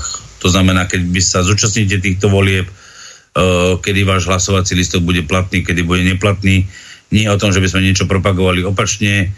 Uh, náš názor je možno, uh, a ja som to aj niekoľkokrát už povedal v tejto relácii, je skeptický k samotnému zákonu, ako vôbec zákon znie ako vôbec e, funguje, ako sa vôbec e, vykonáva. Takže e, ne, nič nepropagujeme, ale naopak snažíme sa vysvetliť, aby ľudia mali právne povedomie a nežili v právnom bezvedomí. No, Roman, Takže, ideme to... ďalej. Myslím, že takáto odpoveď úplne stačí.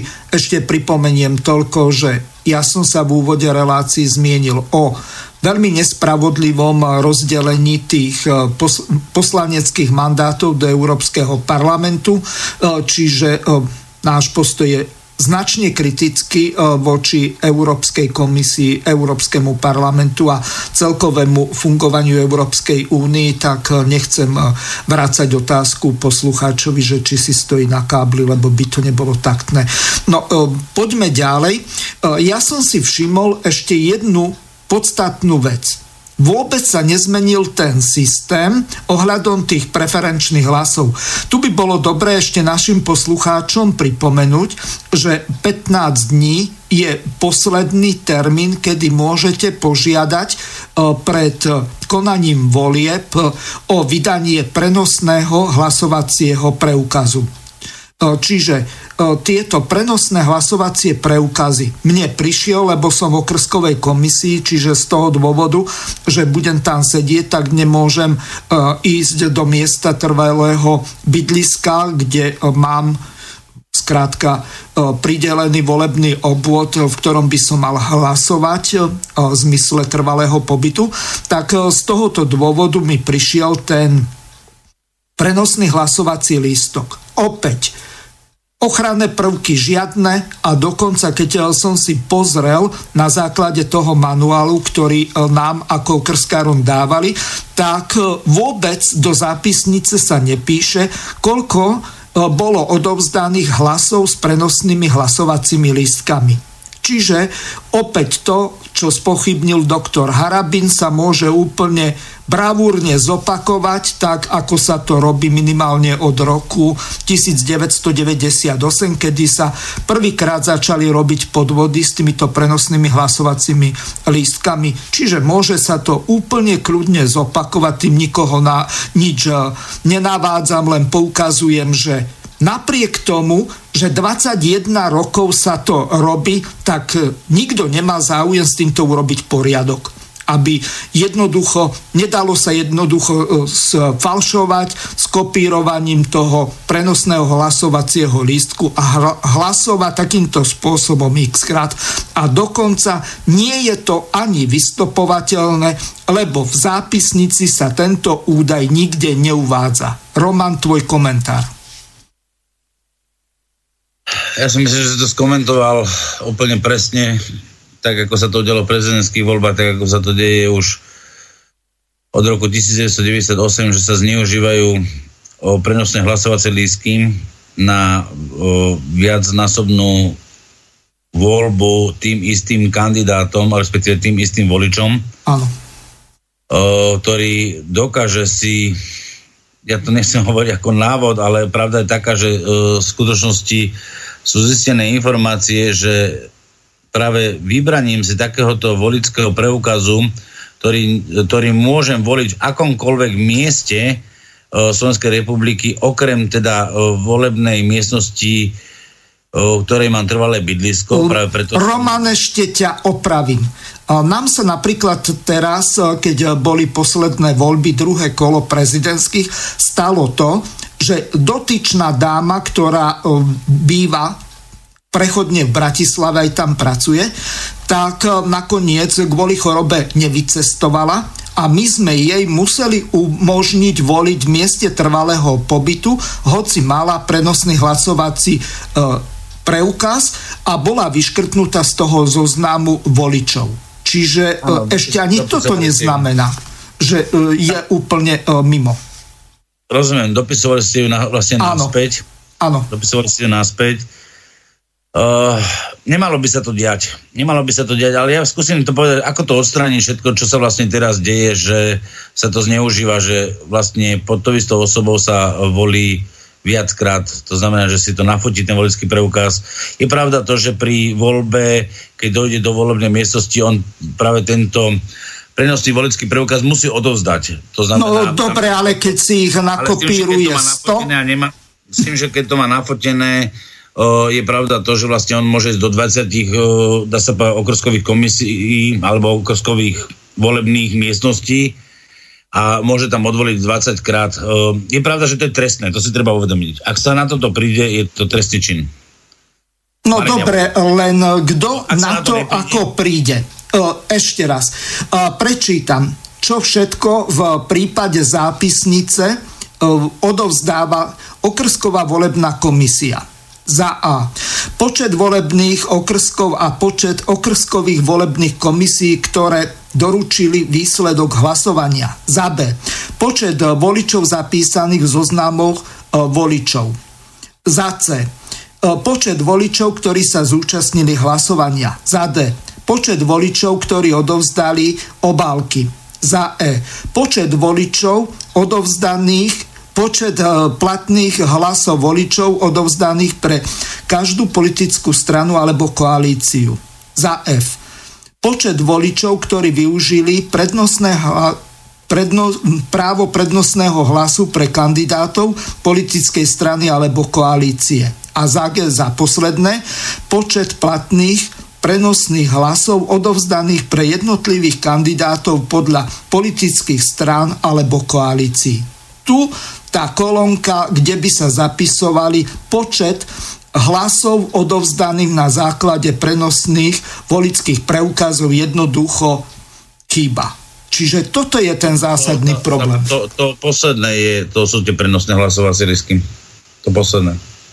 To posledná kolónka sú prenosné hlasovacie listy. Ešte raz. Počet platných eh, prenosných hlasovacích ano. lístkov odovzdaných pre jednotlivých kandidátov podľa politických. Aha, uh, ospravedňujem sa. Čiže uh, tu už je to doplnené. To je ono. Nie prenosný.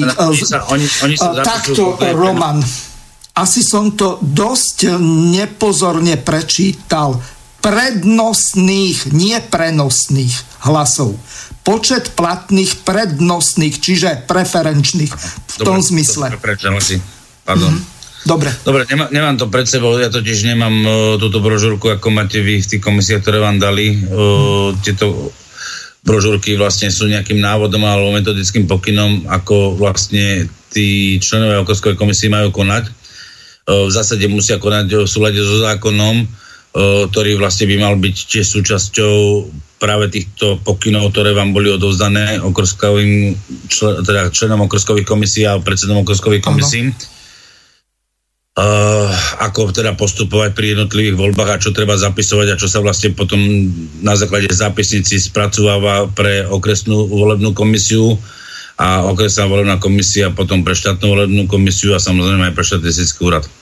Mm.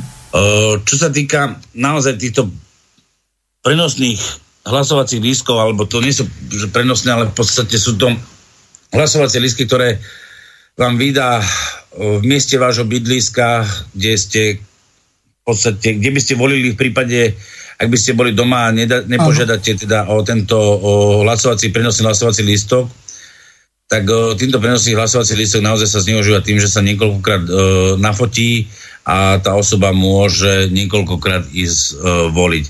Bohužiaľ, jediná šanca je, a je to zmenou zákona a úpravy zákona, tom, aby o, takýto prenosný hlasovací listok bolo povinnosťou vždy nadiktovať konkrétne miesto okrsku, kde sa budem nachádzať. Prečo tieto prenosy hlasovacie lístky existujú? Hlasovacie lístky si to povedal vzorovo, že išlo o nejakú pani, ktorá býva, poviem príklad, na Orave alebo Liptove a odtiaľ dochádza do práce e, do Bratislavy. E, nemá čas ísť cez víkend napríklad domov, lebo možno má nejakú pracovnú smenu v sobotu, keď sú voľby, to znamená 25. maja. A v takom prípade vlastne sa treba umožniť aj takýmto ľuďom, aby volili. Áno. E, bohužiaľ, že e, tento zákon na to nemyslí v tom duchu, aby sa určilo konkrétne miesto, kde sa budem nachádzať. To znamená napríklad v mieste e, Bratislavy, e, miestom mestskej časti, ja neviem, poviem príklad, že mám prácu v starom meste, alebo v Dubravke, alebo v Petržalke, kde sú okrskové komisie a práve by sa uviedla práve okrsková komisia, e, respektíve volebná miestnosť, kde teda pôjdem voliť. Keby sme toto mali v zákone ustanovené jasne a definitívne, to znamená, že nie je možné použiť tento hlasovací listok prenosný, aby som išiel do viacerých okrskov, tak v takom prípade by sme odstranili práve túto nezákonnosť, ktorá sa deje vo voľbách a podozrenia manipulácie volieb práve skupinami, kde mnohokrát sa zvážajú ľudia autobusmi z jedného miesta na druhé miesto a chodia voliť e, križom krážom a možno 20 až 100 krát e, zavolia za tú istú osobu a potom tie výsledky volieb sú tzv. zmanipulované. A spomenul som, že e, v prípade, ak by sa takáto skutočnosť zistila, je to trestným činom, čo je kvázi akože štátom dávaná prevencia. Ja tvrdím, že prevencia nemôže byť uh, trestným zákonom dávaná, ale prevencia by mala byť taká, že vlastne by malo byť predvydateľné okolnosti a práve v tom uh, hlasovacom lístku, prenosnom hlasovacom lístku malo by byť určená, určené miesto, kde teda idem voliť. Ak uh, zrazu by som nemohol voliť v tom mieste, tak môžem požiadať práve buď v jednom alebo v druhom mieste, že chcem zmeniť znova tie voľby, lebo sa mi môže stať napríklad, že som v nemocnici a právo voliť mám, to znamená, sú povinní mi doniesť urnu, tak v takom prípade, ako tzv. prenosné urny, tak v takom prípade vlastne by sa takýto záznam vykonal, že sa vykonal v tej a v tej nemocnici. A tam je aj logické, že ten človek by nechodil z volebnej miestnosti do volebnej miestnosti, lebo je hospitalizovaný a nejde o tzv. podvod, volebný podvod. Takže no. toto je asi jediná forma, ako mm-hmm. zamedziť týmto volebným podvodom, ktoré sa tu dejú a je potrebné prijať na to zákon, to znamená e, novelizovať alebo upraviť e, súčasný zákon 180 z 2014 zbierky zákonov, zákon o voľbách, kde sú vlastne upravené všetky voľby, či sú to do komunálnej sféry, to znamená voľby do mieza obcí, prezidentských volieb, eurovolieb a parlamentných volieb. Takže oh. tam treba len pri týchto preukazoch urobiť jednu zmenu a mali by sme to vyriešené. Toto sa napríklad riešilo s problémom, keď ste si mohli všimnúť jedného pána, ktorý behal uh, voliť so svojím pasom. Takisto tento pás nemal evidenciu a tým pádom mohol chodiť... Mm, dokonca s dvomi, ak myslíš Martina Daňa. Ten s áno, dvomi pásmi chodil. Chodil, chodil z, vol, z volebnej miestnosti do volebnej miestnosti, ukazoval na tú nezákonnosť, ktorá sa tu deje a tu vlastne došlo k tej úprave, že vlastne keď volíte na základe pasu, tak máte napríklad v Bratislave len jedno miesto určené, kde môžete voliť e, na pas. V ostatných prípadoch musíte vždy mať občanský preukaz. Áno, e, toto sa veľmi podrobne ošetrilo, lenže e, tento zásadný problém s tým zoskenovaním a vytlačením si falošných prenosných hlasovacích preukazov, tak s tým sa neurobilo vôbec nič. Ja som sa ospravedlnil za to, že som to zle prečítal, to znamená prednostných, čiže preferenčných v tom zmysle, nie prenosných. Dobre, ešte som zabudol povedať jednu podstatnú vec. Ak si chcete vybaviť tieto prenosné hlasovacie preukazy, tak môžete to urobiť aj deň pred dňom konania volieb, čiže do 24 mája môžete priamo požiadať osobne, že nasledujúci deň nebudete voliť v mieste trvalého pobytu. Ale v prípade, že to robíte písomne alebo elektronicky, tak to musí byť najneskôr 15 dní pred konaním volieb asi toľko na vysvetlenie, aby bolo jasné a nezameniteľné, že o čo sa vlastne jedná. Roman, e, budeme ďalej pokračovať. E, čo ty ešte ohľadom týchto volie považuješ za také dôležité, e, čo by sme za tých posledných 45 minút, čo máme do konca relácie povedať, potrebovali, nasi, potrebovali povedať našim poslucháčom?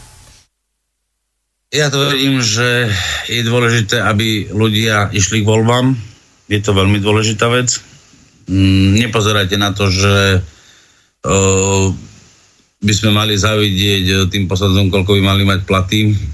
Je to vec otázka morálky toho poslanca, že či teda uh, naozaj tam ide za platom alebo za nejakou činnosťou, ktorú chce urobiť prospech vás Takže to si myslím, že to je veľmi dôležité, aby ľudia sa zúčastňovali týchto volieb.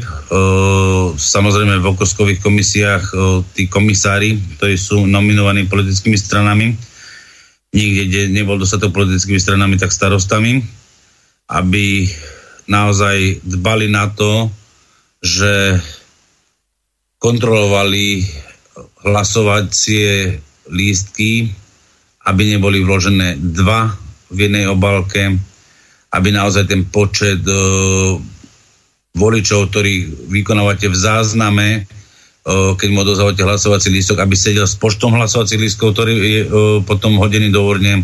To je taký tak, základný predpoklad toho prvého ščítania. Samozrejme potom uh, delíte, že či teda hlasovacie lístky sú platné alebo nie sú platné, že či sú teda uh, dva a viac hodené. V takom prípade treba ich považovať za neplatné. V prípade, ak uh, by bol hlasovací lístok hodený s viacerými preferenčnými hlasami ako dva preferenčné hlasy. Treba povedať, že tým pádom ste nedali preferenciu ani jednému, koho ste zakroškovali, ale vlastne sa prirodzuje podľa poradia tých jednotlivých kandidátov. To znamená, poviem príklad, vzor, máte 14 kandidátov, ak by preferenčné hlasy v rámci kľúča výpočtu nepresiahli preferenčnými hlasmi toho prvého kandidáta, druhého, tretieho a podľa počtu hlasov, koľko získa tá strana, by vlastne išli v poradí tých politických nominantov, to znamená podľa toho hlasovacieho lisku, ako ich máte, že číslo 1, číslo 2, číslo 3, tak podľa počtu by išlo buď číslo 1 alebo číslo 2 kandidát do Európskeho parlamentu. Roman, máme tu jednu otázku, aby sme aj odpovedali priebežne našim poslucháčom, lebo čas e, nám veľmi rýchlo úteka. E, vážení páni, kedy začnete fakticky kontrolovať europoslancov, eurokomisárov na dennej, týždennej, mesačnej báze? Či je lepšie e, sa na miesto faktickej roboty? Ďakujem za odpoveď. No. Ako sa rade, dá to kontrolovať, ja neviem. Skúsa vyjadriť. V prvom rade, prvom rade uh, je dôležité, aby volič kontroloval uh, toho, komu dáva hlas. Áno. Už, prvom, už by mal minimálne poznať toho svojho kandidáta, čo dokázal urobiť doteraz pre ľudí.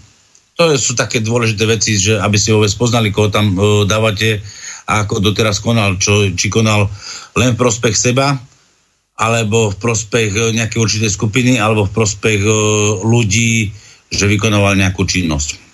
To sú dôležité faktory. To je taká tá prvá kontrola, koho vôbec idem voliť. Druhá kontrola je to, že keď už mám zvoleného toho svojho zástupcu, ja mám právo ako občan mu klásť otázky. Klásť otázky, čo konal v prospech, ako konal, akým spôsobom hlasoval o, v Európskom parlamente. Mám právo sa ho pýtať. A on je povinný odpovedať. To je ďalšia vec. Ak vám nebude odpovedať, je úplne logické, že ho na budúci nebudete voliť. Ak vám bude odpovedať jasne, tak uh, budete mať aj konkrétne informácie. Samozrejme, každé hlasovanie, ktoré prebieha v Európskom parlamente, tak ako aj v Slovenskej národnej rade, si viete odkontrolovať. To znamená, kto za čo kedy hlasoval. To je odkontrolovateľné, len musíte samozrejme potom mať viacej času a sledovať naozaj aj tie hlasovania v Európskom parlamente, čo sa príjmalo, kto e, za čo hlasoval, akým spôsobom. Dobre vieme, e, že napríklad absolútne rozdielne názory má smer, respektíve prezentuje smer vo vnútri spoločnosti a kandidáti smeru v Európskom parlamente. v Európskom parlamente kandidáti Smeru, ale aj iní, nemôžeme hovoriť len Smeru, doteraz boli schopní zahlasovať za prerozdelenie migrantov v rámci celej Európskej únii so súhlasen, s, pri, s prijatím kvót, ktoré Európska únia vlastne prijala. Ja viem, že už dnes nie je to dôležité, lebo toto už bolo zrušené, ale musíme si dávať pozor, lebo skutočnosť je taká, že už sa to znova pripravuje, že sa to bude realizovať. Vysvetlím za minútku, kým dokončím tú prvú myšlienku do rozdielu vnútornej politiky a vonkajšej politiky. To znamená, je zrejme jasné, že politická scéna nie je jednotná politickou stranou, ktorá dáva kandidátov, tým, že tí kandidáti by hajili nejaké programové ciele, ktoré uh, haja, ale respektíve pre, prezentujú vo vnútri spoločnosti tu na Slovensku. To znamená, v tomto prípade Smer sociálna demokracia dávala aj žalobu proti kvotám. Samozrejme, že bola to farizejská žaloba a skôr vyplývala z počtu ľudí, ktorí sa zúčastnilo 10 tisíc ľudí na námestí, ktorí doslovne jasne povedali, že nesúhlasíme s diktátom Bruselu v rámci migračnej politiky a prerozdeľovania migrantov, ktorých Európska únia chcela prerozdeliť do všetkých jednotlivých štátov, členských štátov Európskej únie. A však Slovenská republika nikdy nekolonizovala, nikdy nesúhlasila s formou, alebo nemala žiadny prospech z toho, aby sme my dneska v rámci Slovenskej republiky boli prispievateľom a pomocníkom práve takéto netransparentnej migrácii do Európskej únie. Kto má snahu respektíve do príjma v rozpore so šengenským priestorom takýchto utečencov alebo migrantov, nech to nazveme akokoľvek, v takom prípade o, tieto štáty sú povinné sa aj o to postarať. Avšak je pravda to, že vlastne Európska únia dneska nemá kontrolované hranice, respektíve Slovenská republika nemá kontrolované hranice, lebo keby ste išli do Nemecka, tak zistíte, že tam kontrolou prejdete. Dnes už ani Nemecko o, nie je až také otvorené, ako sa tvári a javí, že by mali úplne otvorené hranice. Je pravda to, že je tam príbežná kontrola a do každého auta vám policajti na hraničnom príchode názoru, či tam náhodou nie sú osoby podozrivé, ktoré by neboli členmi, e, respektíve občanmi Európskej únie. Mm-hmm. Uh, takže je dôležité sledovať a kontrolovať stav toho človeka, ktorý teda v tom Európskom parlamente aj hlasuje. To znamená, dnes vieme, a tí, čo nesúhlasia s migračnou politikou, že tí, čo doteraz boli v Európskom parlamente, nemôžu dostať ani jeden jediný hlas, aj keď marketing im dáva uh, silné šance a preferencie, lebo ten, čo nesúhlasí s migráciou uh, a v tej forme, ktorá vlastne Európska únia nám prinášala, uh, je pre nás nepriateľná a ak niekto s ňou súhlasí, nech sa páči, nech dá ďalej hlasy tým istým, ktorí tam doteraz boli. Roman, máme ďalšiu otázku. Pán Ruhik, ku akej konkrétnej sume ste sa dopracovali pri vašom výpočte výšku, výšky platu poslanca, europoslanca? Akým kľúčom ste postupovali? Ďakujem za odpoveď. Uh, ja žiadny kľúč nepovažujem, čo sa týka platu poslanca. Tam je poslanecký plat uh, daný Európskym parlamentom, tuším, je tam plat 5600 eur, plus sú tam príplatky, čo sú, sa týka uh, ako diety, ktoré sú 350 eur na deň. Treba povedať, že uh, títo europoslanci robia len 5 dní v mesiaci, uh, zasadajú, to znamená len jeden týždeň, možno niekedy v rámci výborov, že sa tam zúčastňujú teda dlhšie, lebo zasadanie Európskeho parlamentu je 5 dní v mesiaci, respektíve jeden týždeň v mesiaci. Čo sa týka, potom sú tam ďalšie príjmy, ktoré máte prostriedky na svojich nejakých asistentov, ktoré poslanec získava tieto prostriedky, dáva týmto asistentom. Takže možno dokopy môžete získať príjem až okolo 12-13 tisíc dokopy, ale však samozrejme, že ten príjem máte k tomu aj nejaké primerané náklady. Ja osobne som už dávno povedal, že mne o tento plat nejde, ja ho kľudne rozdám tým, čo ho naozaj potrebujú. Vždy som pomáhal deťom na uh, invalidných vozíkoch kľudne tieto peniaze dám tým ľuďom, ktorí to naozaj potrebujú. Uh, mne ide v prvom rade o Slovensko a nie o nejaký plat. Nie som odkazaný na tento plat, ani uh, nebudem. Nie, som ani uh, slubovateľ a budem radšej pomáhať tým, čo to naozaj potrebujú. Roman, do konca relácie už máme len pol hodinu, tak e, prejdeme k tým najdôležitejším vecam, aby sme niečo podstatné neopomenuli alebo nestihli. Skrátka, stihli vysvetliť, tak som chcel povedať. Hm. Čo sa týka týchto volieb, ktoré sú, treba povedať, že je tu 31 politických subjektov, ktoré kandidujú, ktoré dali kandidátne listiny. Takže voliči budú vyberať si z 31 politických subjektov. Veľa voličov mi aj, alebo ľudí píše, či nemôže teda zakruškovať aj z jednej politickej strany, aj z druhej strany. Moje vysvetlenie je také, že politická strana, niekoľkokrát som dneska povedal, nemá absolútne nič spoločné s jednotlivými frakciami, ktoré sú v Európskej únii, takže volíme si v tomto prípade osoby v jednotlivých politických stranách, respektíve kde osoby, ktoré sú nominované politickými stranami. Takže dôležitejšie je, že si vyberiem jednu osobu, ktorej skutočne dôverujem a som presvedčený, že chcem, aby ma zastupovala, zastupovala Slovenskú republiku v Európskom parlamente ale len na jednej kandidátke, to je dôležité povedať. Však áno, teraz chcem to dokončiť. Tým vlastne mi je daná politická strana, za ktorou kandiduje, kde ja vlastne musím si vybrať túto politickú stranu ako hlasovací lístok. Tam si teda zakroškujem ten preferenčný hlas toho svojho top kandidáta a potom musím sledovať teda z tých uh, ďalších subjektov, respektíve fyzických osob, ktoré sú na kandidátnej listine tej konkrétnej strany, kde máte toho top kandidáta a môžete dokružkovať druhého ako preferenčný hlas. Uh, ak uh, nechcete, ak vám vyhovuje kompletne, uh, respektíve to poradie, ktoré je na kandidátnej listine v tej politickej strane, tak si vyberete teda politickú stranu a nemusíte kružkovať žiadny preferenčný hlas. To znamená, že tým pádom budete dávať poradie, ako je dané na hlasovacom lístku, tak by mali šancu tí jednotliví kandidáti v rámci uh, tých volieb, to znamená, že vlastne dávate strane a tým pádom by bol číslo 1 ako preferenčný hlas, číslo 2 ako preferenčný hlas, číslo 2. Ak chcete zmeniť poradie, to znamená, máte svojho top kandidáta, tak dáte, ja neviem, poviem príklad, číslo 4 a číslo 6 alebo číslo 2, číslo 8. Takým spôsobom určite tú preferenciu. To znamená, určite si top kandidáta plus k nemu priradíte vám najsympatickejšieho druhého kandidáta z tej konkrétnej istej strany.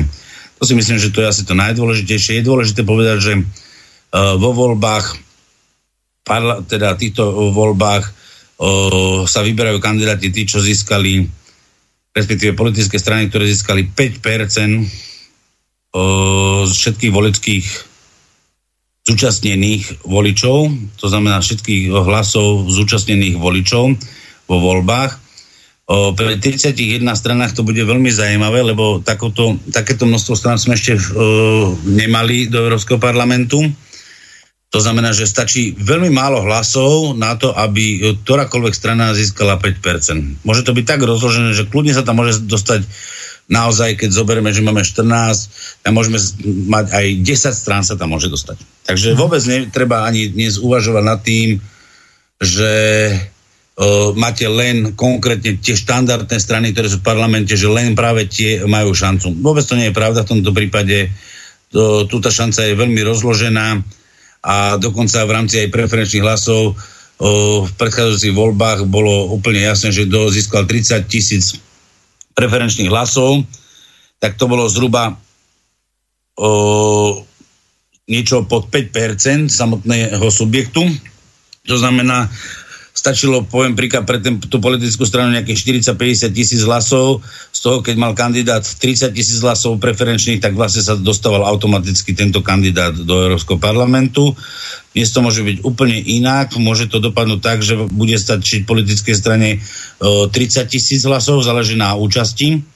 A dokonca preferenčnými hlasmi sa môže dostať za kandidáta aj 10-15 tisícový kandidát, ktorý bude mať 10-15 tisíc preferenčných hlasov, takže je to, dá sa povedať, otvorená hra. Samozrejme, keď budeme hovoriť o slušnej, slušných voľbách bez podvodov v tom, že budeme tu mať naozaj lietajúcich voličov, ktorí budú lietať hore-dole a po, propagovať konkrétny subjekt alebo konkrétne osoby. Na to treba si dávať pozor, ak by ste vedeli o takýchto informáciách, ja si myslím, že treba okamžite tieto informácie buď nahlásiť na štátnu volebnú komisiu, alebo rovno orgánom činným trestnom konaní, to znamená na akýkoľvek príslušný orgán policajného zboru alebo aj rovno na 158, aby získali tieto informácie, aby sa tieto veci dali okamžite preveriť. To znamená, aby takáto informácia bola, zistili by ste to.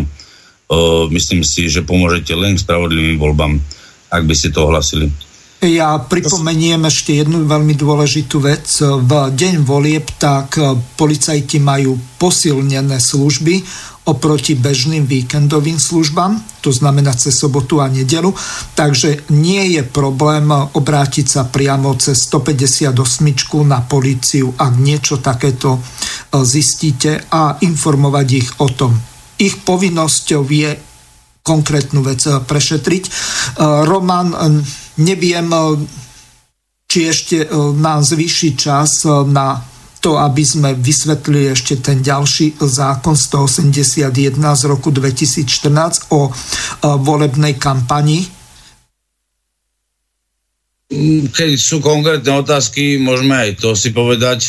Myslím si, že není to problém, je to načítateľné v zákone, ale môžeme si aj to povedať. Není problém. Mm, dobre, e, dobre by bolo vysvetliť, že akú sumu môže politická strana použiť a akým spôsobom je to možné e, skontrolovať. Zrejme sú potrebné opäť transparentné účty jednotlivých politických stran.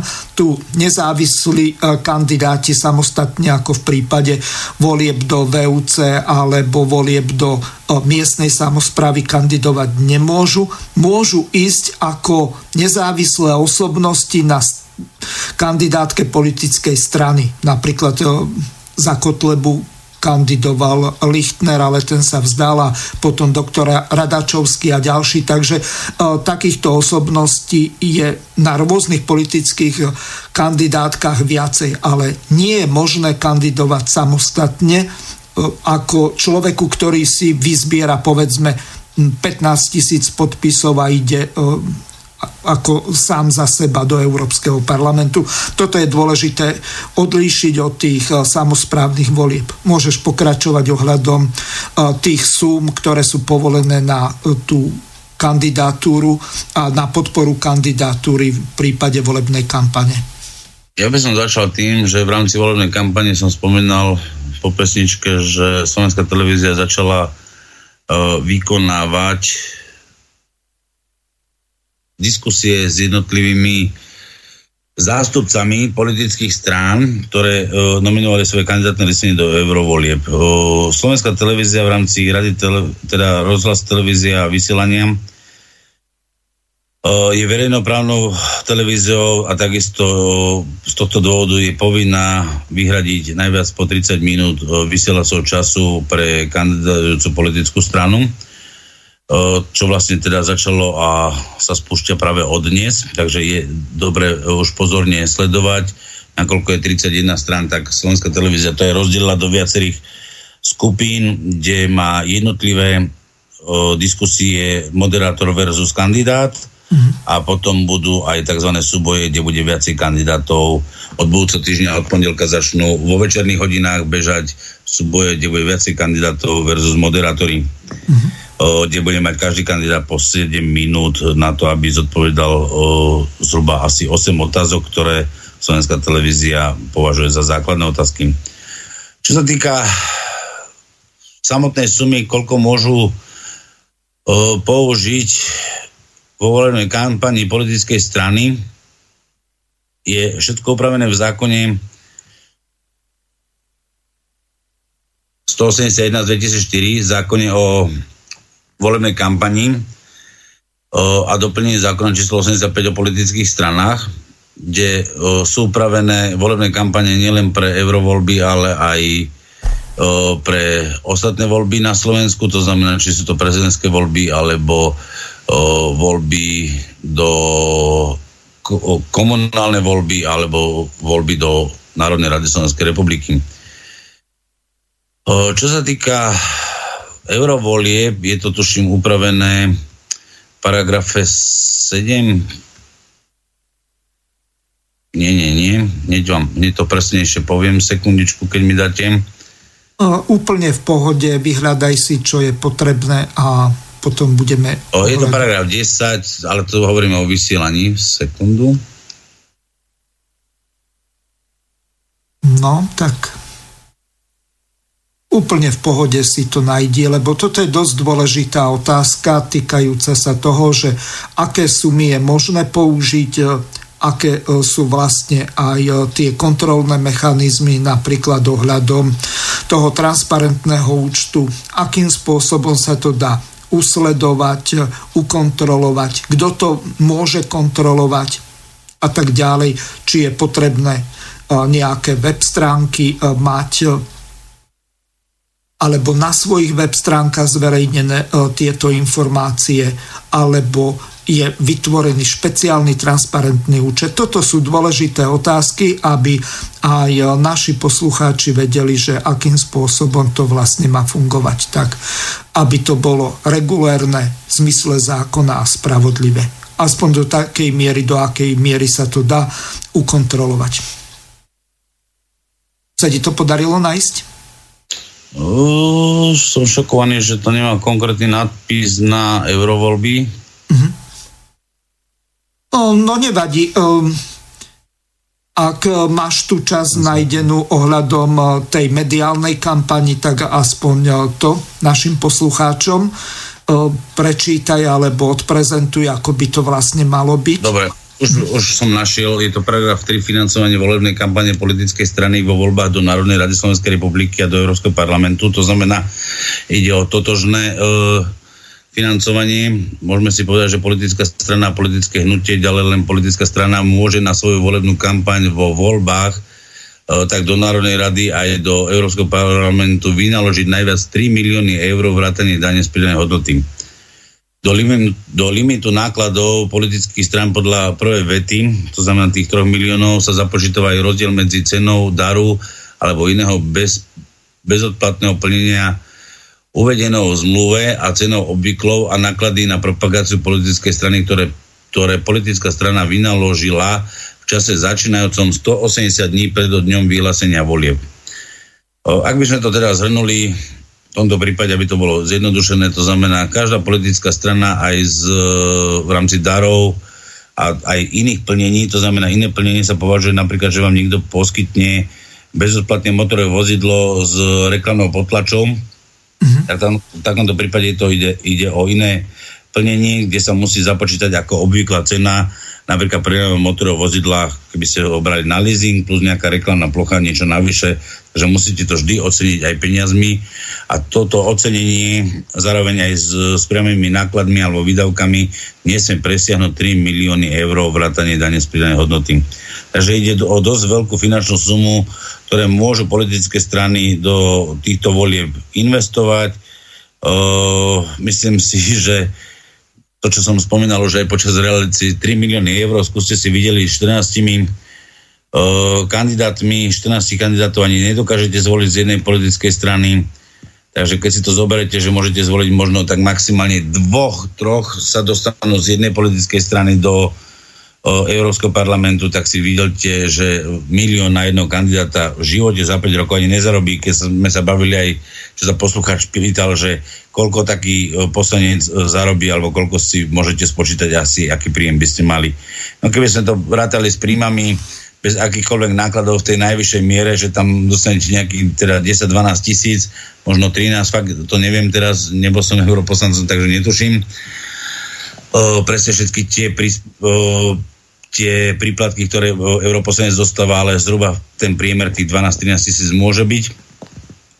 Čo sa týka ako dokopy aj s platom, tak keď si to zrátate, tak za rok by ste to mali nejakých 130 tisíc. Roman, ja to mám prepočítané, ak tie 3 milióny sa rozdelia medzi tých 14 kandidátov, tak to vychodí 214 tisíc 285 ale Čiže... musím si povedať, že ale nikdy nedostanete tých 13 alebo 14 kandidátov. To sa nikdy nevráti, to je tak šialene vysoká suma, to znamená, že... že tu je vidieť, že vlastne už samotná samotná výkonná moc súčasne, súčasnosti Slovenskej republiky je vidieť, že takto dáva najavo, nepriamo dáva najavo, že za tým všetkým je ešte ďalšia korupcia, ktorá je skrytá, o ktorej nikto nevieme. Nevieme to ako voliči, dokonca to neviem ani ako právnik, nevidím to, ale videl som nejaké videá, kde si tam dohadovali nejaké smernice v Európskom parlamente, čo, akým spôsobom, komu odsúhlasí, alebo čo budú pripomienkovať rovno v prospech nejakej možno nadnárodnej spoločnosti, ktorá je schopná tomu europoslancovi niečo zaplatiť a tento bude presadzovať a mm. bude sa to vlastne ešte rozdiel medzi ostatných.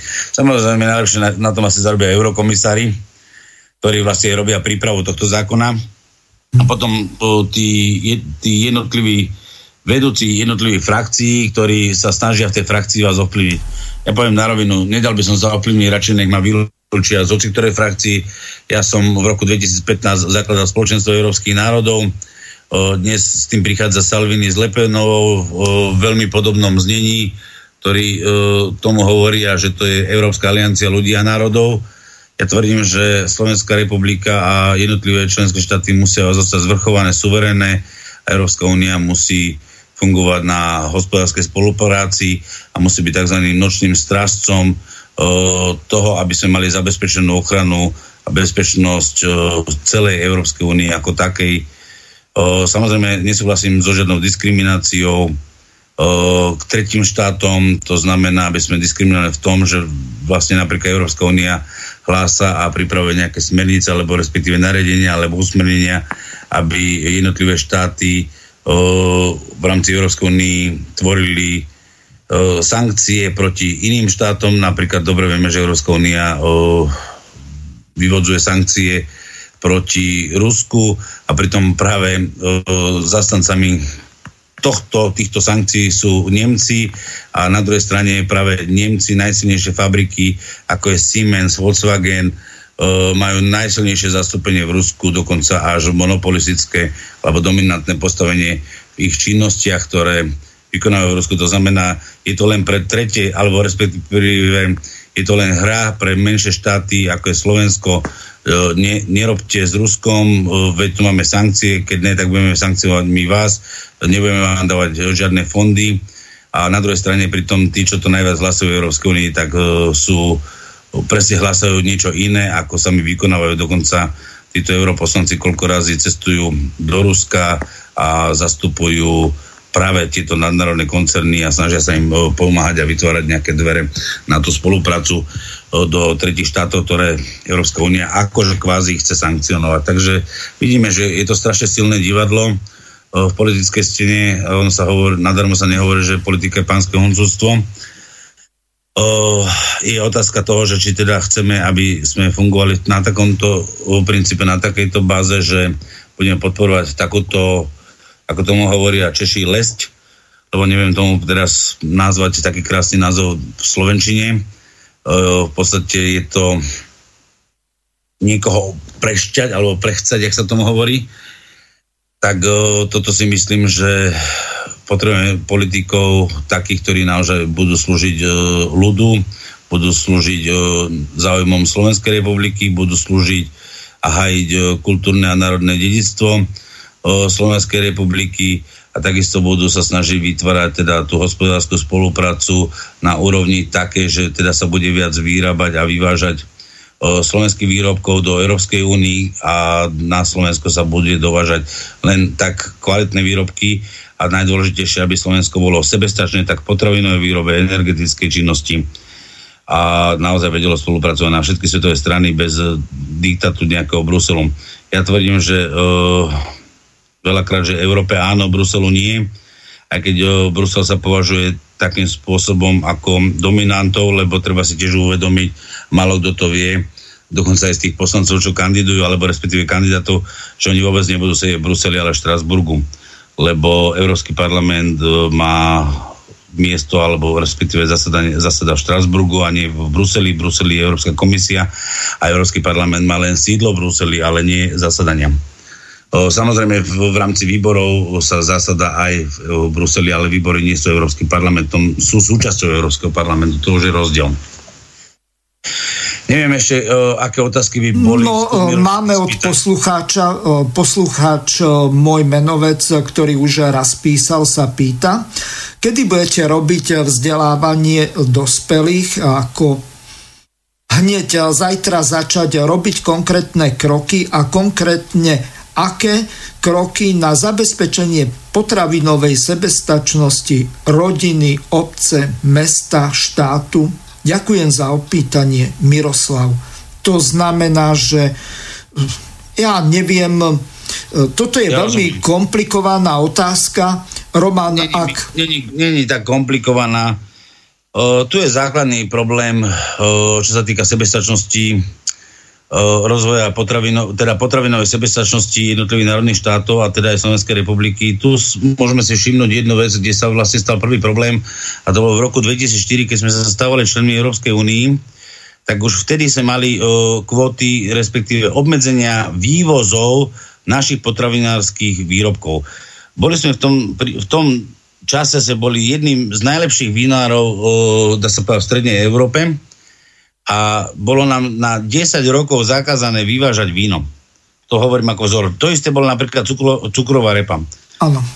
Práve preto môžeme povedať, že naš, naše cukrovary vyslovene skrachovali. Skrachovali naše cukrovary a boli sme nutení dovážať cukor zo zahraničia. A tuším, posledný cukrovár je Pohronský Ruskov, ak ešte ako tak funguje, aj to som si už není istý. A pritom sme boli jedna zo silných štátov, ktorý dokázal zabezpečovať cukor. Takisto aj e, ostatnú polnohospodárskú výrobu, či to bolo v obilninách, kukurici, repy. E, tu musíme za, znova začať. To znamená, e, my musíme zabezpečiť tak na národnej úrovni, aby štát vytvoril podporu do malofarmárstva, to znamená tzv. predaj z dvora, kde začne podporovať podnikateľov tzv. malofarmárov, ktorí uh, budú mať podporu opr- vyrovnanú tým, čo podporujú iné štáty práve cez eurofondy, kde eurofondy sú ďaleko vyššie, napríklad získavajú Francúzi, Španieli, Portugalci, Taliani, dokonca aj Maďari majú vyššie ako Slovenská republika. A práve tu je dôležité, aby toto sa odstranilo, aby tu nebola takáto diskriminácia. Ak majú existovať nejaké fondy do polnohospodárskej výroby, to znamená potravinové výroby, tak uh, musia byť rovnocené, to znamená bez diskriminácie. Je úplne jedno, či my máme kvalitnejšiu polnohospodárskú pôdu, ako dajme tomu uh, Francúzi, uh, ale je to vec naozaj toho, toho pôdneho fondu, aby sme si tú kvalitu toho, tej pôdy udržali. Máme tu ďalšiu otázku, alebo skôr pripomienku. Poslucháčka Eva nám napísala v tom zmysle, že všetci volia. Volia aj tí, ktorí neprídu voliť.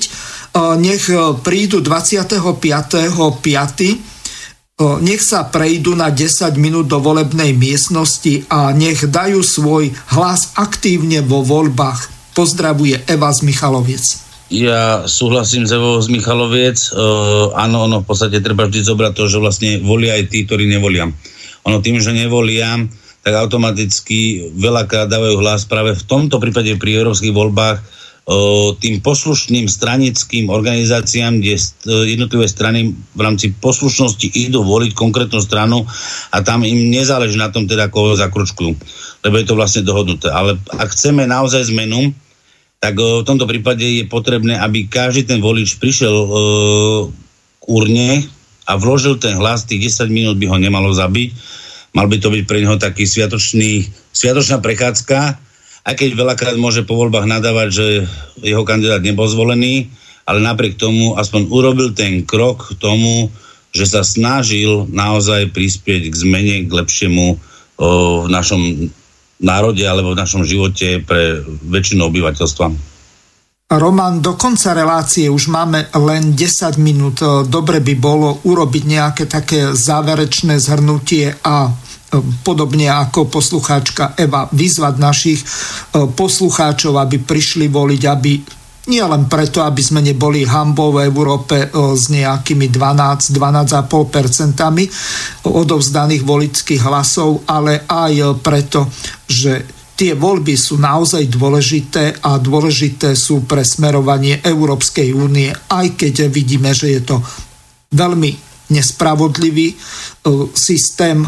Žiaľ, vstúpili sme tam pred 15 rokmi Bohužiaľ musíme tam byť dovtedy, kým stadiaľ nevystúpime, alebo tú Európsku úniu nezreformujeme, takže tvojich pár minút, nejakých 8-9 do konca relácie máme. V prvom rade treba povedať, že pre každého voliča sú voľby slobodné. To znamená, sám sa môže rozhodnúť, komu dá týchto parlamentných, teda respektíve európsko-parlamentných voľbách hlas alebo eurovoľbách hlas. Vyberte si svojho top kandidáta, tým pádom si vyberte stranu, zakruškujte si svojho top kandidáta a pridáte k nemu ešte jedného, lebo viac Eh, kandidátov s preferenčnými hlasmi by sa považovalo len ako odovzdaný hlasovací listok politickej strane a nie uh, ostatným kandidátom, respektíve preferenci- uh, preferenciám svojho, svojich kandidátov.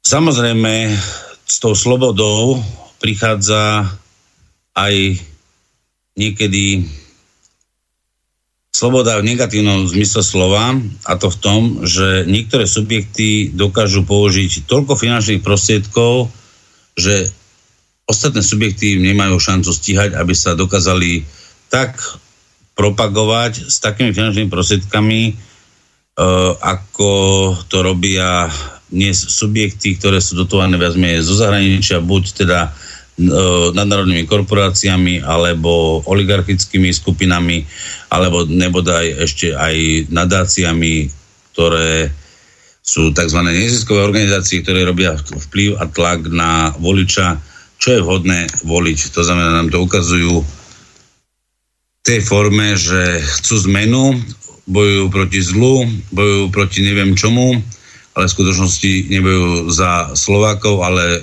bojujú len v prospech svojho kapitálu. Takže ak tam počujete niekto, že bojuje proti zlu, tak uh, si myslím, že zlo nemôže bojovať proti zlu.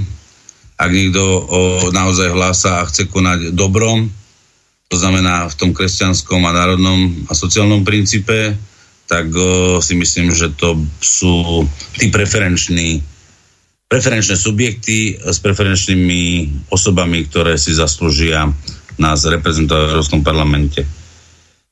Uh, súhlasím, aby sa vytvorila nová frakcia. Ja som zastanca tiež novej frakcii v Európskom parlamente. Tu si treba povedať, že samozrejme sú tam určité podmienky, aby sa takáto frakcia vytvorila. Nie je to jednoduché. Musí tam byť zastúpenie, tuším, 7 členských štátov tejto frakcii. A súhlasím s tou formou to, čo uh, hlasá Salvini, uh, že je potrebné mať frakciu, ktorá bude šťastí konzervatívna a bude presadzovať najmä teda národné záujmy jednotlivých štátov.